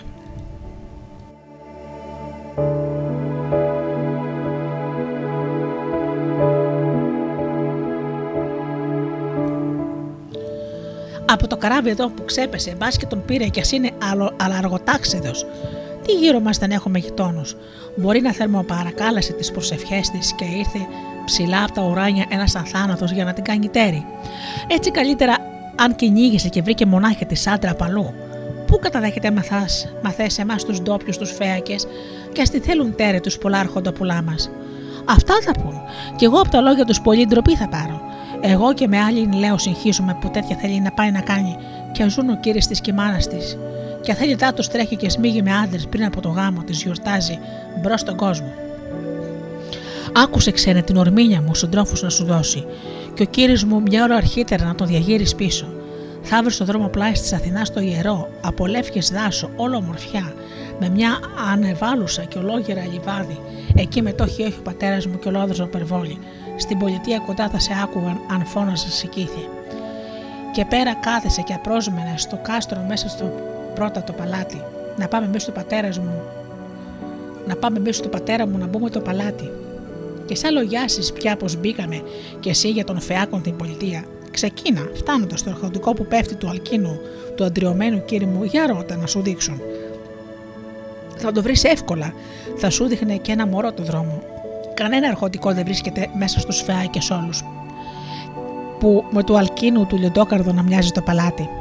Μασίντας πια σε κρύψει ο αυλόγερος και μπει στο σπίτι μέσα. Ο γοργάς του αρχονταρίκι διάβανε στη μάνα μου στάσεις. Κοντά στο τζάκι εκείνη κάθεται, στη στιά στη λάμψη δίπλα, άλικο γνέχοντας, γνώθοντας τη ρόκα της μαλλί, που να θαμάξεις στο στήλο, κομπισμένη πίσω της οι σκλάβες καθισμένες. Εκεί και το θρονεί το κύρις μου, στον ίδιο στήλο γέρνει, και απάνω κάθεται ο αθάνατος και το κρασί του πίνει. Ρίξ του, ρίξου στην αγκαλιά της μάνας μου τα γόνατα, τον κύρι προσπερνώντας, και αγκάλιασε ήταν θες ολόχαρος να δεις του γυρισμού σου τη μέρα γρήγορα. Η πατρίδα σου, που κι ας είναι αλάργα, τι από κάπου αν εκείνης έπαιρνε, και από συμπάθειο θα έχεις ελπίδα τους δικούς σου κάποτε να δεις και να διαγύρεις στο αρχοντικό σου το καλόχτιστο στη γη την πατρική σου.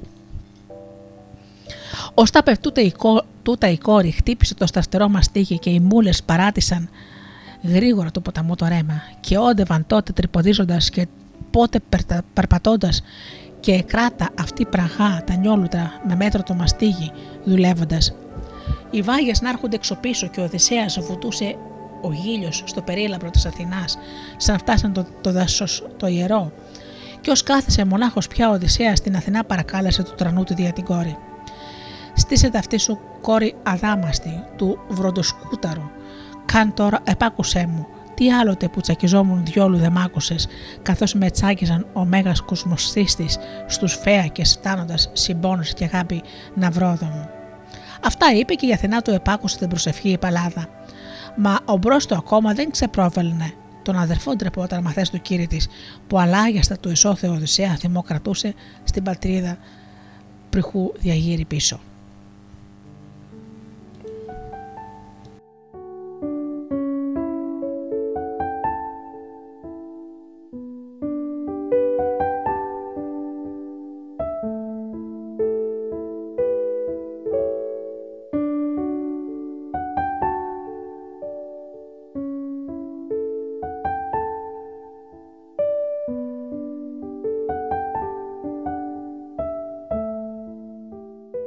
Νύχτια χάρο πάλευαν γκρεμίζοντας το κύμα.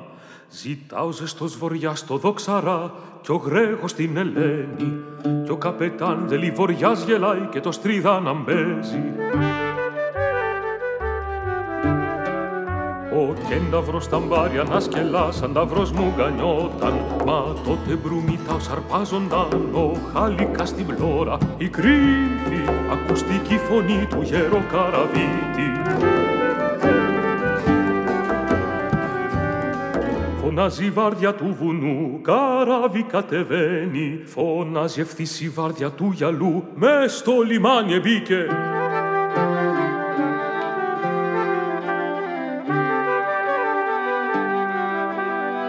Φωνάζει ο δόξαρας κι αρπάει τη γης, Κρήτη καλώς σε βρήκα. Φωνάζει Κρήτη με τα χώματα, μάνα και καρπισέ την. Φωνάζει Κρήτη μάνα με τα αρνιά, τα λόγατα, τα βόδια. Γεννούν οι σπόροι μας δεντράν, ανθοκαρπολογήσουν. Όλην η θάλασσα αρχαλιός κι η Κρήτη κάθεται κι φαίνει. Χαρά στα μάτια αδέρφια που αξιωθούν στο πέλαο να τη δούνε.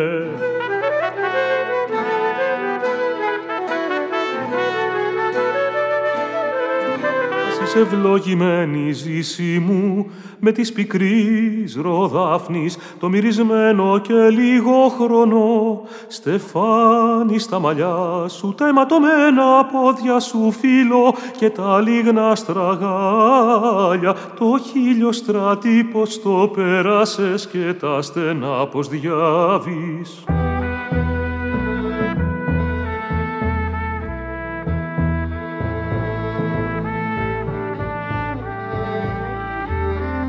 Όλη βασανισμένη μου ζωή, ψυχή μου μόνο βίζα, Θε μου μόνο νυχτού πως πλάτινε.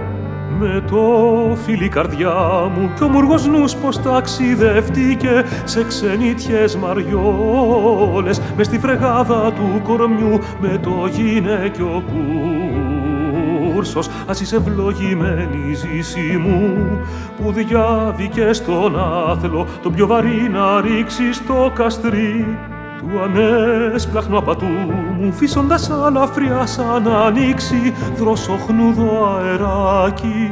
Ας είσαι ευλογημένη ζήση μου που δεν το καταδέχτης να μείνεις στον κάθε γάμο σου πιστή σαν γυναικούλα, το ταξιδόψωμον ενός τιμόκι ξενίτιανε μέλη. Μια να στραπή χορούσες χαιρόσουν την κάθε μια σου αγάπη. Μα γρήγορα πλαντούσες και χεγιά στην αγαπόδια λάλα, εις για σου ψυχή μου που είχες πάντα σου πατρίδα το ταξίδι, την ποιος στον κόσμο καρπέρι αρέτη, την Άγια να πιστεία, με γελιά και με κλάματα κλουθάς, πιστή κι ανηφορείς.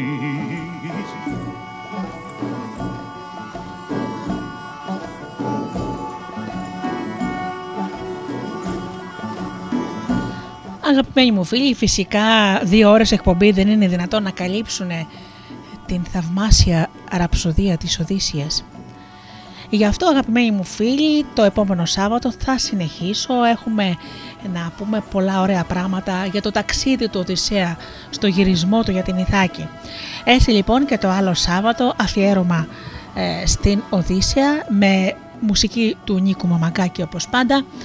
Ε, ανυπομονώ να σας έχω όλους εδώ. Αγαπημένοι μου φίλοι, σας εύχομαι να περνάτε καλά, να είστε καλά και αγαπήστε τον άνθρωπο που βλέπετε κάθε μέρα στον καθρέφτη. Καλό σας απόγευμα.